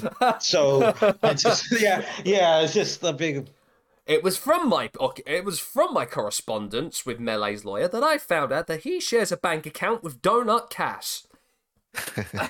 knew it knew it Alright, uh, s- speaking of uh, CM Punk, uh, at, at, at, at the time of, re- of recording, this is the day of the Royal Rumble. yeah, And they're gonna, they're gonna have they're gonna have a a media scrum after this. So, what do you Oh, think it's please let there? Punk be in the media. i you know honest to god i want to make i want to make jokes but i honestly think that like that media scrum is going to be so depressing because i i really do doubt anyone's going to bring it up Well, I was gonna say because this is the thing because I I I can't remember if it's exactly, but I believe a statement was put out saying they wouldn't answer questions about it. They're Yeah. gonna release it. They're gonna release a statement. yeah yeah Um, But then, uh, but then equally, I would say it's on the job of the people there to then ask that question anyway, because again, saying nothing is also an answer. But, so yeah, if you have any, if you have any journalistic integrity, you would you would say something about god it. if you have any Journalistic integrity. this God, is if you had- wrestling. Yeah, I know this is Yeah, wrestling I know- journalism. I know, I know, Talking but, but, but, but like, but fuck, but fuck journalistic integrity. If you have any integrity, yeah. like, So go on, Sean Come Ross Sapp. Go on. on, Denny Salcedo. I'm just kidding. I'm just kidding. I'm like, just like, kidding. like, what's the worst that can happen? You get thrown out. Ask the question. What is Get in the fucking robot, Shinji. more or less like put up or shut up at this point? If not for this, then what? yeah. Like, seriously. Oh It's- no, I'm gonna be I'm gonna be so sad that you can't ask them what they ate for breakfast anymore. So sad. Yeah, like, come on. Okay, but but Triple H, are you not excited about booking an Amaze Balls Royal Rumble? How Yeah, about really- your? Are you going to bring back a Mountain Dew branded match for this? year's- I do wonder. I do wonder. Like, I I doubt anything's gonna happen, but I do wonder what the crowd reaction is gonna be for the Royal Rumble. I doubt. yeah, anything. this is um, this is this is a very interesting thing. I mean, I'm not watching it. But there's mean, no I'm way gonna I'm yeah, watching okay. it. like, Flat out like- front, I'm not watching the Rumble, but yeah, yeah, yeah. equally, I have a feeling there's going to be a bunch of people. Like, I, I know some people have already bought tickets to go, Mhm. Mm. um, and I mean, like, debatably, it just comes down to whether or not you feel like you shouldn't go, or if you, you know, I was going to Yeah. say, is I- anyone in the Philly contingent? Do you know of anyone in the Philly contingent melee that's going to WrestleMania this year? Oh, that's that's hard to say, especially after this. I was gonna, I was gonna Yeah. say because I And can't I- imagine Chris going to WrestleMania. Now. And I'm just gonna say, if you somehow plan to watch it, just for curiosity's sake, there are ways to watch it. That's all I'm saying. Yeah. Billy, Billy. Yeah. Yeah, I'm.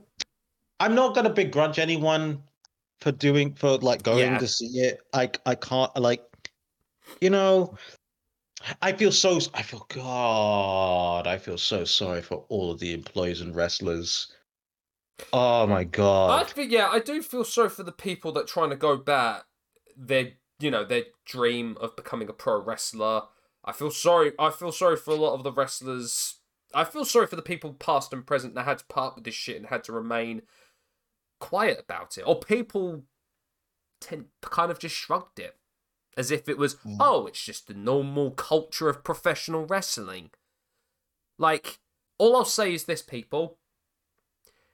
I know it's infamous as a shoot interview, but Brian and Paul's excellent adventure, they said a lot of it, and they alluded to a lot of it, and it turns out a lot of it was true. Mhm. Mm. Yeah.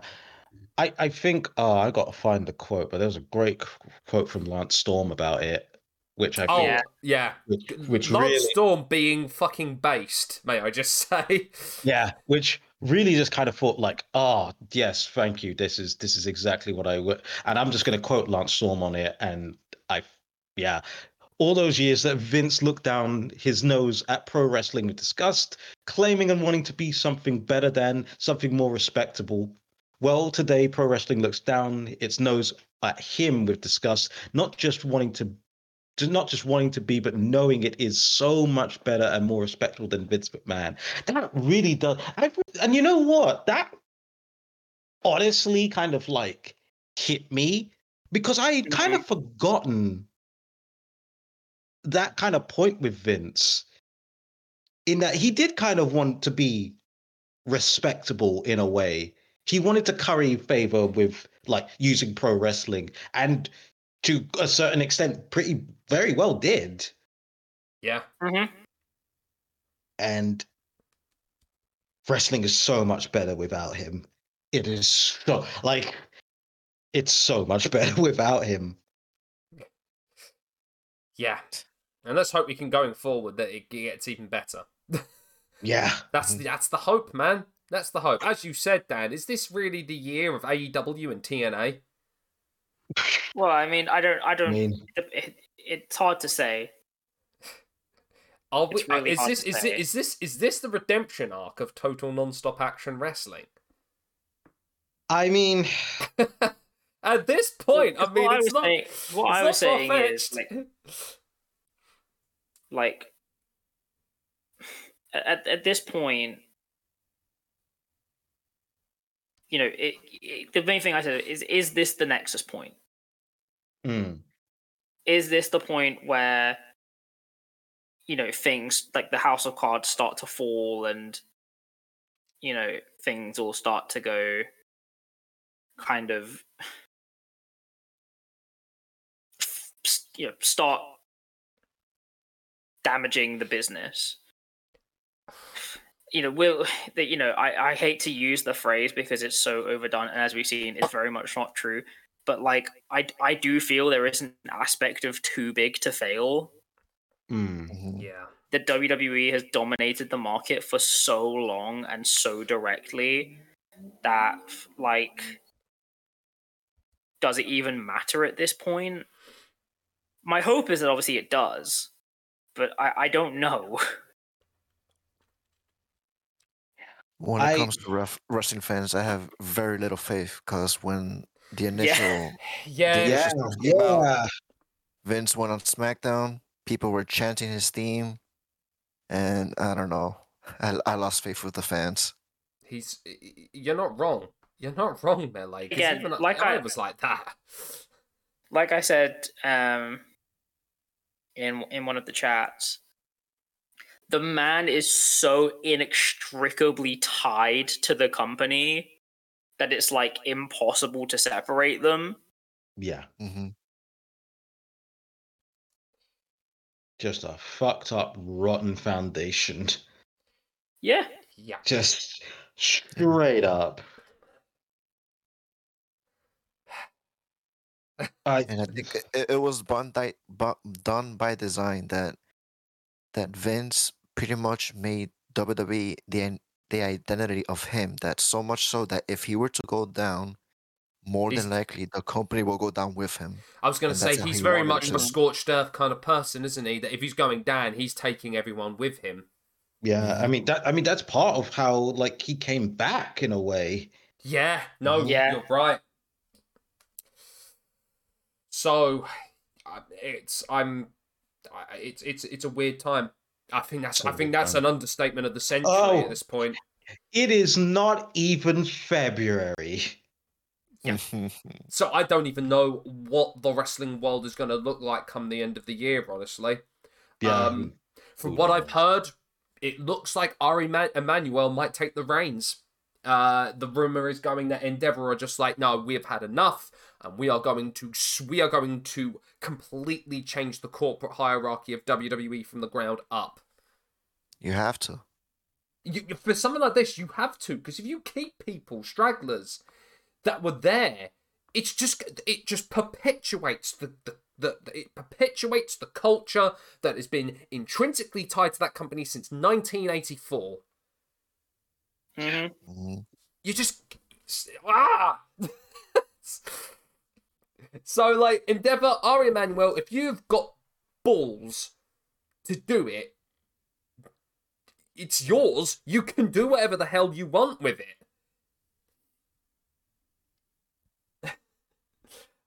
Just yeah. Bloody hell, we got to the point now where the, the the whole dream booking fantasy of The Rock being the owner of the company's actually come to fruition. Wrestling. That's is I think it's nuts. just crazy. Wrestling Some- is somehow. fucking what what I don't even know. I you Yeah. know what I was gonna make I was gonna make a class like wrestling is weird, but that felt inappropriate. Just what? Just I don't I don't even have words to describe that. yeah, it's it's crazy.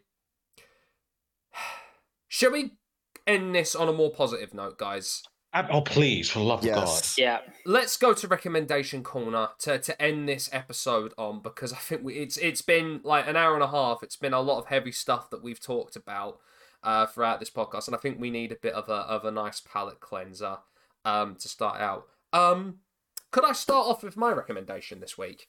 Please, by all means. Yes. Guys, what are your thoughts on Studio Gainax? Mm.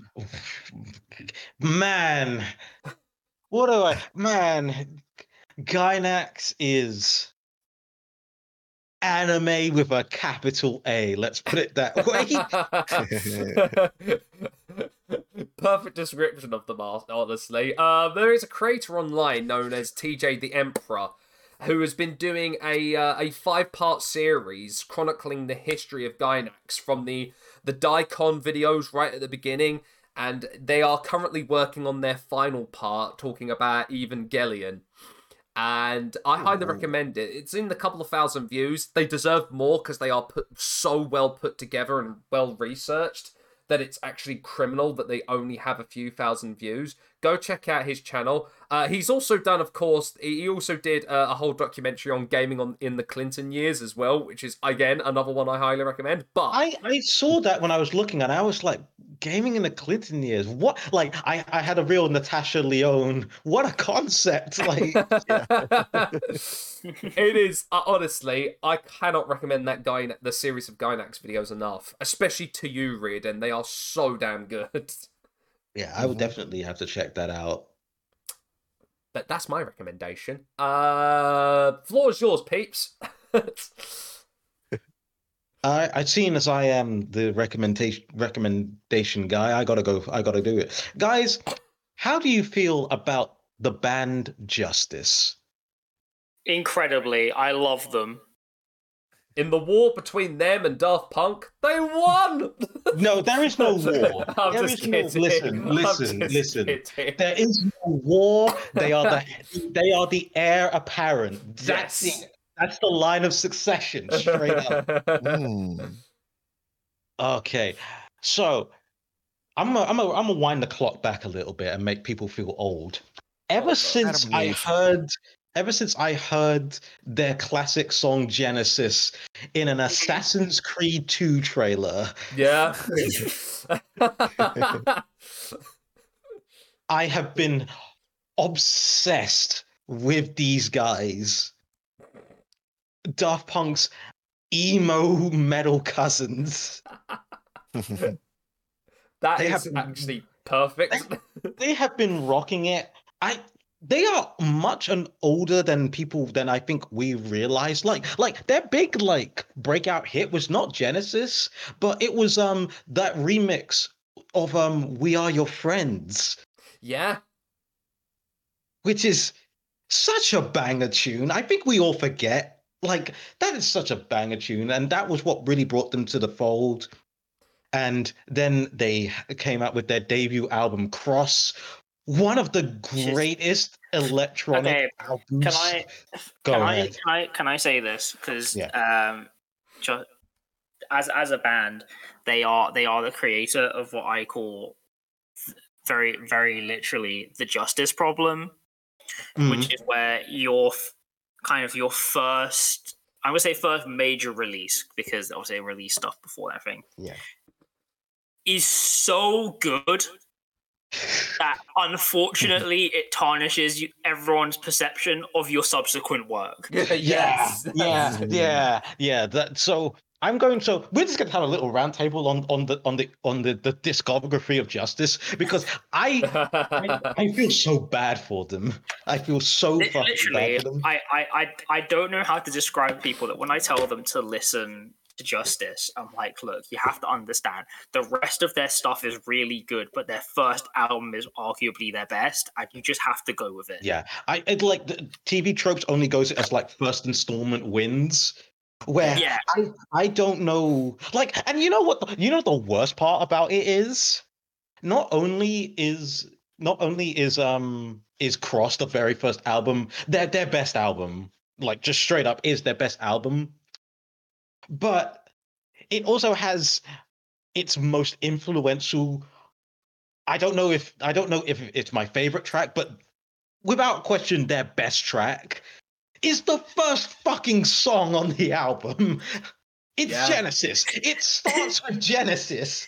That is mm-hmm. just that is just the worst possible luck for a continuing band. like And you know what's the crazy? it's That's such, the it's it's such a shame as well because the problem is you get that which is so great Yep. and they just hit you with just like at least six solid like top one songs otherwise on the album Yeah, Yeah. yeah. It, it's just like it it punches you in the face with Genesis, and then it's like Genesis is an eleven, and then every single song is like an eight or a nine. The It craziest thing about going. that, though, every time I talk to Justice about Justice with someone, everyone immediately says, "Oh yeah, they did D A N C E, didn't they?" It's a Yeah. that's the song they're most famous for. That's the craziest bit. That is, that is such a crazy thing that like that's their most like next to Genesis, their most famous song, which I've always thought is one of the lesser songs. yeah, of that no, insane. like, like, like, I'm, do, you, I'm- do, you, do you want to know an even wilder fact about justice Hmm. Did you know that the song waters of nazareth is like a semi like i don't even know how to describe it it has like a place of honor in of all places the fucking custom guitar hero community what? yeah, they fucking love it I mean, I understand that'd be so fun to play on Guitar Hero. and that and that e- equally waters of nazareth has been sampled so many times. Yeah, that it's just like what the fuck? Like they just they hit too they hit too hard. no literally. your your your swag too good. Yeah, like They're gonna kill you. they're gonna kill you. And then and then audio video disco came out and it kind of killed them. And it's so it's so horrible because audio video disco is not a bad album No, it's I would, I not would say No. to people, I would say to people, it's a very, very good album. Yeah, It no, is. like, Excellent album. Problem. That's the problem. it is an excellent album like and the worst part is i i feel like for me the thing about justice is that like and and they i've heard um they talk about it. They said that like cross is like the nighttime album and audio video disco is the day album. Like it's like it's very specifically like meant to be like the the the the, the yang to to cross's yin right? Here's the problem though. Your night was too night. Yeah. like when you said night, oh, it's like a fucking solar eclipse. Like the sun is gone. but this, this, this is this is the thing. It, it's it's like that. There's there's you just have to experience it to actually feel it. yeah, I'm trying to think. I'm trying to think of like, are there any other bands which have had that unfortunate situation where they literally on too well the first time, there, are- and there then was, like, everything afterwards has just been like, well, it's not as good as the first one. Oh Oasis. Ooh, oh man, I'm saying it. Everyone knows. Even though Gallagher's gone as far, definitely maybe. Great. What's the morning story glory? Uh, what, uh, what's the what's the story morning glory? Shit. Be here now. Atrocious. Standing on the shoulders of giants. No one remembers that fucking album. Oh, it's just it for me. Like it's the one that like that that hits the most for me. I know there have been there's been plenty of um. Oh, oh, yeah, there we go. I'm just looking down on the list of some of the ones that I'm just kind of like trying to think. But um, the the big one for me, in terms of like, yeah, they just never could. They never could get it back. Was um was Nas Illmatic.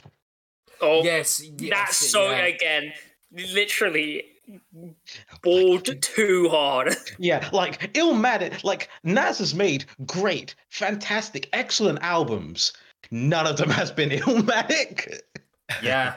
Like, he's gotten close, close, but he's never No, gotten I as good as equal as Illmatic. Yeah, Yeah, it's just, it's yeah, it's like it just they just they would just hit too perfectly. They hit too perfectly, and then like audio video disco, which was I really do like that one. It's more nicer and poppier, but it just doesn't have the grit that you need. Mm. Woman, Woman is pretty damn good. Woman is very. It's such a. Woman is the most interesting album. It's definitely, and I really do recommend their um, their um, their remix album "Woman Worldwide" Mm. for anyone Yeah. who was, which Mm. mixes, which mixes like you know all of their albums up to that point. So all of this is to say, all of this is to say, is that a few couple of days ago, it was announced that Justice was making a new album,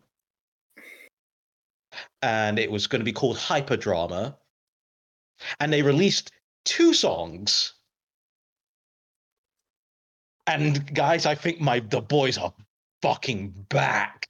I mean, Like- if, you've, if you've seen the cover, you could definitely tell that. Oh, oh, oh, oh, oh! Did you think Cross was good? Yeah, no, we're back there, baby. Yeah, yeah, yeah. It is like officially we are back on our cross bullshit, and Yeah. and we are bringing tame motherfucker Impala for it. yeah. What? I have. Like, I can tell you this. I have been listening to Generator nonstop for the past two days. As, just, as you should. It's just such a catchy song. Just holy shit. They saw. I bet you they saw. They were. They were like realizing that Daft Punk are gone and going. Oh really? Yeah, well, yeah. we'll show you.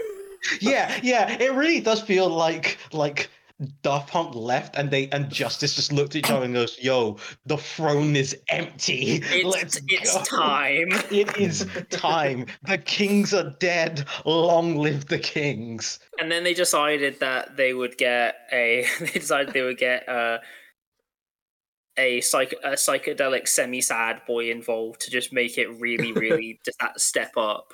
yeah, just I am so goddamn. That is my album. That is my album that I am cannot wait to hear. I cannot It's, wait it's for that album to it- to be honest, right? We could go we could go in here and be like, there's a possibility that go that goes solidly for album of the year. yeah, I I am like my fingers are crossed. I hope that like I I really do hope that it like that that it like it sticks the landing. But if it if it if there's so- if if the album's anything like the first two songs, then oh, we are in for such a treat. This, I think this might be the longest recommendation you've ever given us, Reardon. No, because it, it's just it's, it's because it's justice. yeah, like, this is this is true. like, this it- is true. yeah, and, and I am recommending basically their entire discography, but also look out for Hyperdrama, which is such a hard name. Hyperdrama. Oh, let's yeah, yeah. go. Okay. Oh man. am I, am I okay to just jump in for mine? Go ahead. Okay. Um, first, what I would like to do is I would like to uh, recommend three different video essays. Ooh. my. nice. Uh, the first one is by a channel called Listening In. It's uh, about uh, the use of character themes in Star Wars. Yeah. It's a very Yeah. kind of like cliched thing for Star Wars, but I think not enough appreciation actually goes towards John Williams for the absolutely incredible work he has done in crafting the character themes, um, especially how he uses them and integrates them into the film score. It's frankly actually like absurd that a movie like Star Wars gets that treatment. Mhm. Um, Mhm. and he has really, really cool analysis, especially including stuff like looking at um, harmony and looking at just the construction of Williams's scores. Um, and it's only like 20 minutes long, but it, in that 20 minutes, it packs so much into it. Um, and it's just really, really cool in seeing the ways that everything's kind of brought together thematically. Um, equally on that as well, I would like to uh, recommend uh, Pop Culture Detectives: The Tragedy of Droids in Star Wars, Oh, Uh, yeah. which uh, discusses the topic of the nature of droids in Star Wars having sentience, um, and how Star Wars tries to, uh, I'm going to say approach, but equally more not approach that topic in any meaningful way. hmm Um, believe it or not, that scene comes up. Um, how am I not surprised? Why am Um, I reminded of when uh, when John Blood on New Legacy went, "Oh my God, it's Chewbacca! Oh my God, it's R two D two. um, and just talk, talks about lots of really cool stuff, as well as a really really cool um, look on L on L three LE three seven from Solo and the implications that come with that. Um, hmm it's just really well done. Um, and then I would the last one I'd like to recommend is uh, one a channel a really cool channel called Into the Depths that does really cool Ooh. comic book analysis. Um, I highly recommend their um, kind of reading slash um, analysis of Batman Night Cries. Mm. Um, it's a really really cool look into the character, and I really like the way that they kind of go about the topic and uh, examine it. Um, they do also have some really cool other videos on their channel as well. Um, for my other for my other two recommendations, uh, I've gotten into uh, listening to audiobooks recently. Oh, Nice. Um, and I would like to recommend uh, two audiobooks. The first one is uh, surprisingly down to earth and very funny. My autobiography by Limmy. oh, Nothing- Libby. Very few books in the first hour have made me equally want to laugh and equally want to cry. And yet, this book does that. It is very, very him and very, very his style. How am I Um, not surprised? It's Limmy. He is he is very he is very frank with his topics, but in the kind of way that only he can be. yeah, um, yeah. And even for all the very kind of distressing stuff that he talks about, Mm. the the way he talks about it and um goes through everything is just very, very weirdly funny in a way that it shouldn't be. Um, My other one is the amazing audiobook Cunk on Everything. If you don't know who Philomena Oh Cunk is, Oh, God. yes. I Um, I didn't know she had an audiobook. I might need Um, to buy that as please- soon as possible. please get to do it. It is um, um, British TV mockumentary character, um, very literally reading her own character's encyclopedia, and it is read like an encyclopedia, where all the chapters are a different letter, and then she goes through different random topics. Um, I feel like the only thing I need to get you interested in it is uh, when it discusses architecture uh, and dis- and describes specifically Saint Paul Cathedral as being remarkable for having the biggest tit of any building in the world.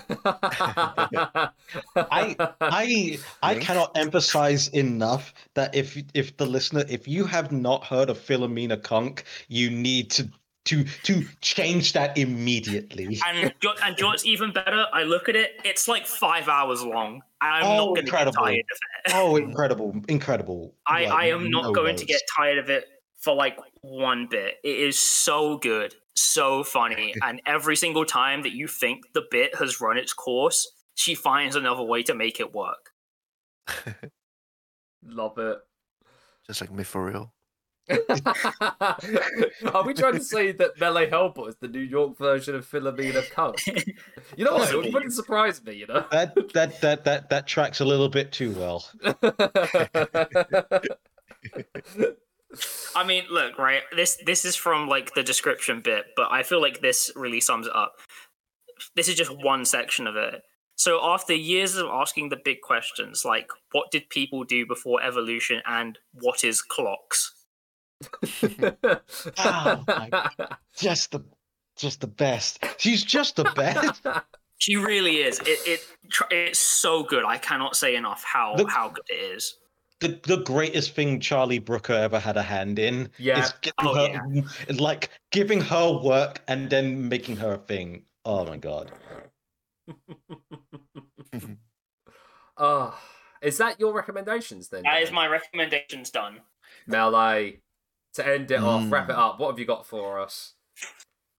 Guys, what do you feel about black and white films? Love them. Excellently. They're great. No, art. Art. Kino, This- if this you may- will. This may be a surprise to many, especially for the listeners of this podcast, but I am a fan of Godzilla.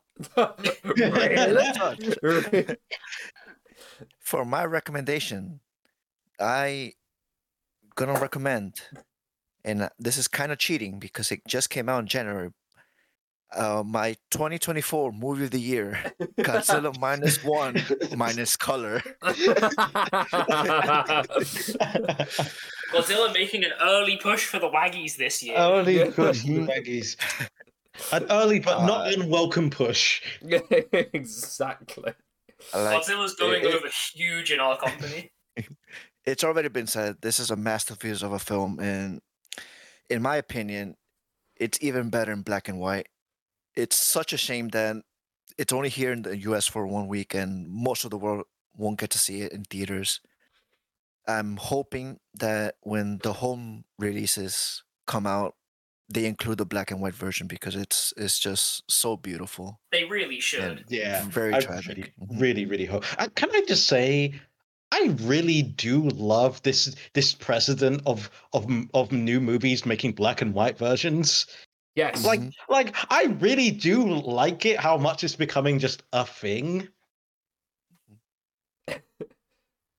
Oh, and also speaking of which, uh, as a time of this recording, it has been nominated for visual effects in the Oscars. So and if it doesn't the first win, Godzilla I film.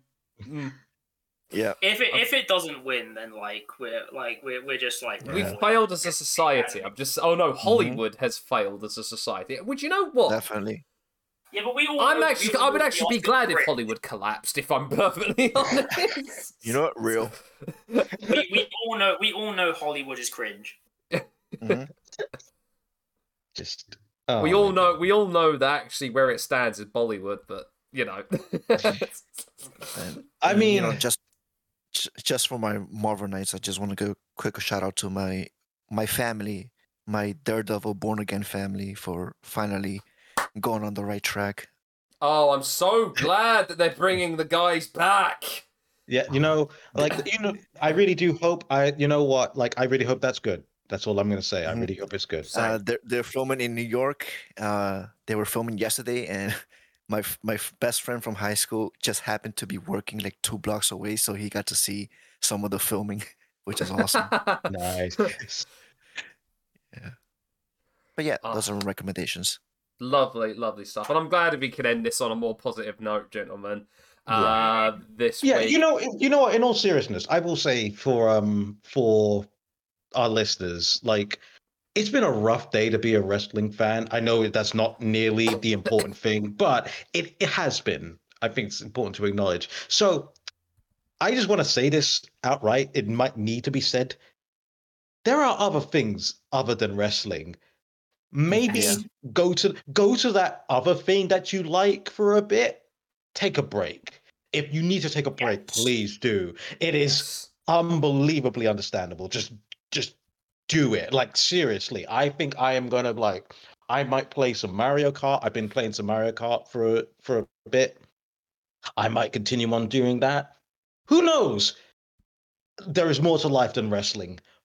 If you if you need to do it, or or dare I say, even need to leave, do it. Read a book. And I mm-hmm. say- Listen to an album. Yeah. Don't Yeah. touch grass. I mean, no, no, not not, as- not as in an offensive way, but literally, do go touch some grass. Do do touch right. Listen to Justice. It'll make you feel better. Get yourself Get a something job. outside of Get a wrestling. clue. Yeah. Get a job. Get a. oh man, you know, yeah, yeah, screw it. No, I'm gonna say that to the... go watch Godzilla. No, uh, Yeah, gotcha. Yeah. Yeah. Be like Oh. Batista, collect lunchboxes or something. no, exactly. Yeah, go- I still can't believe he collects lunchboxes. Dave Batista of all people. Mhm. Alrighty. I reckon that is that is a good good enough time to end it there. Um, next episode we are going to be back with our regularly scheduled programming, and uh, gentlemen, um, I'm so happy that I get to say this. We're going to do a, a little retrospective on the man, the myth, the legend, Yoshihiro Tajiri. Yes. You already know. Let's Uh, go. from his days at Mi- uh, from his days at Michinoku Pro, leading up to ECW, and eventually his time and turn in WWE, with a little stopgap to hustle as well, because screw it, we need to talk more about hustle, baby. we do need to talk more about hustle. We also need to Mhm. talk about that time where they spelt where in WWF they spelt his name as Tijari, but we will get there Well, you know. eventually. Spelling's difficult. Uh, I still need to find that goddamn image. I know it exists. That still of Tijari. it does exist. Oh, I'll, don't- Sam, don't worry. I'll be able to find it. Thank you, Dan. Thank you, Dan. That is coming up on the next episode. Until then, I have been Sam. This has been Reardon, Dan, and Melee Hellbot. You've been listening to the Sweet Chinwag podcast. We'll see you as always on the next one. Bye, everybody. Bye bye. Bye-bye. Bye bye.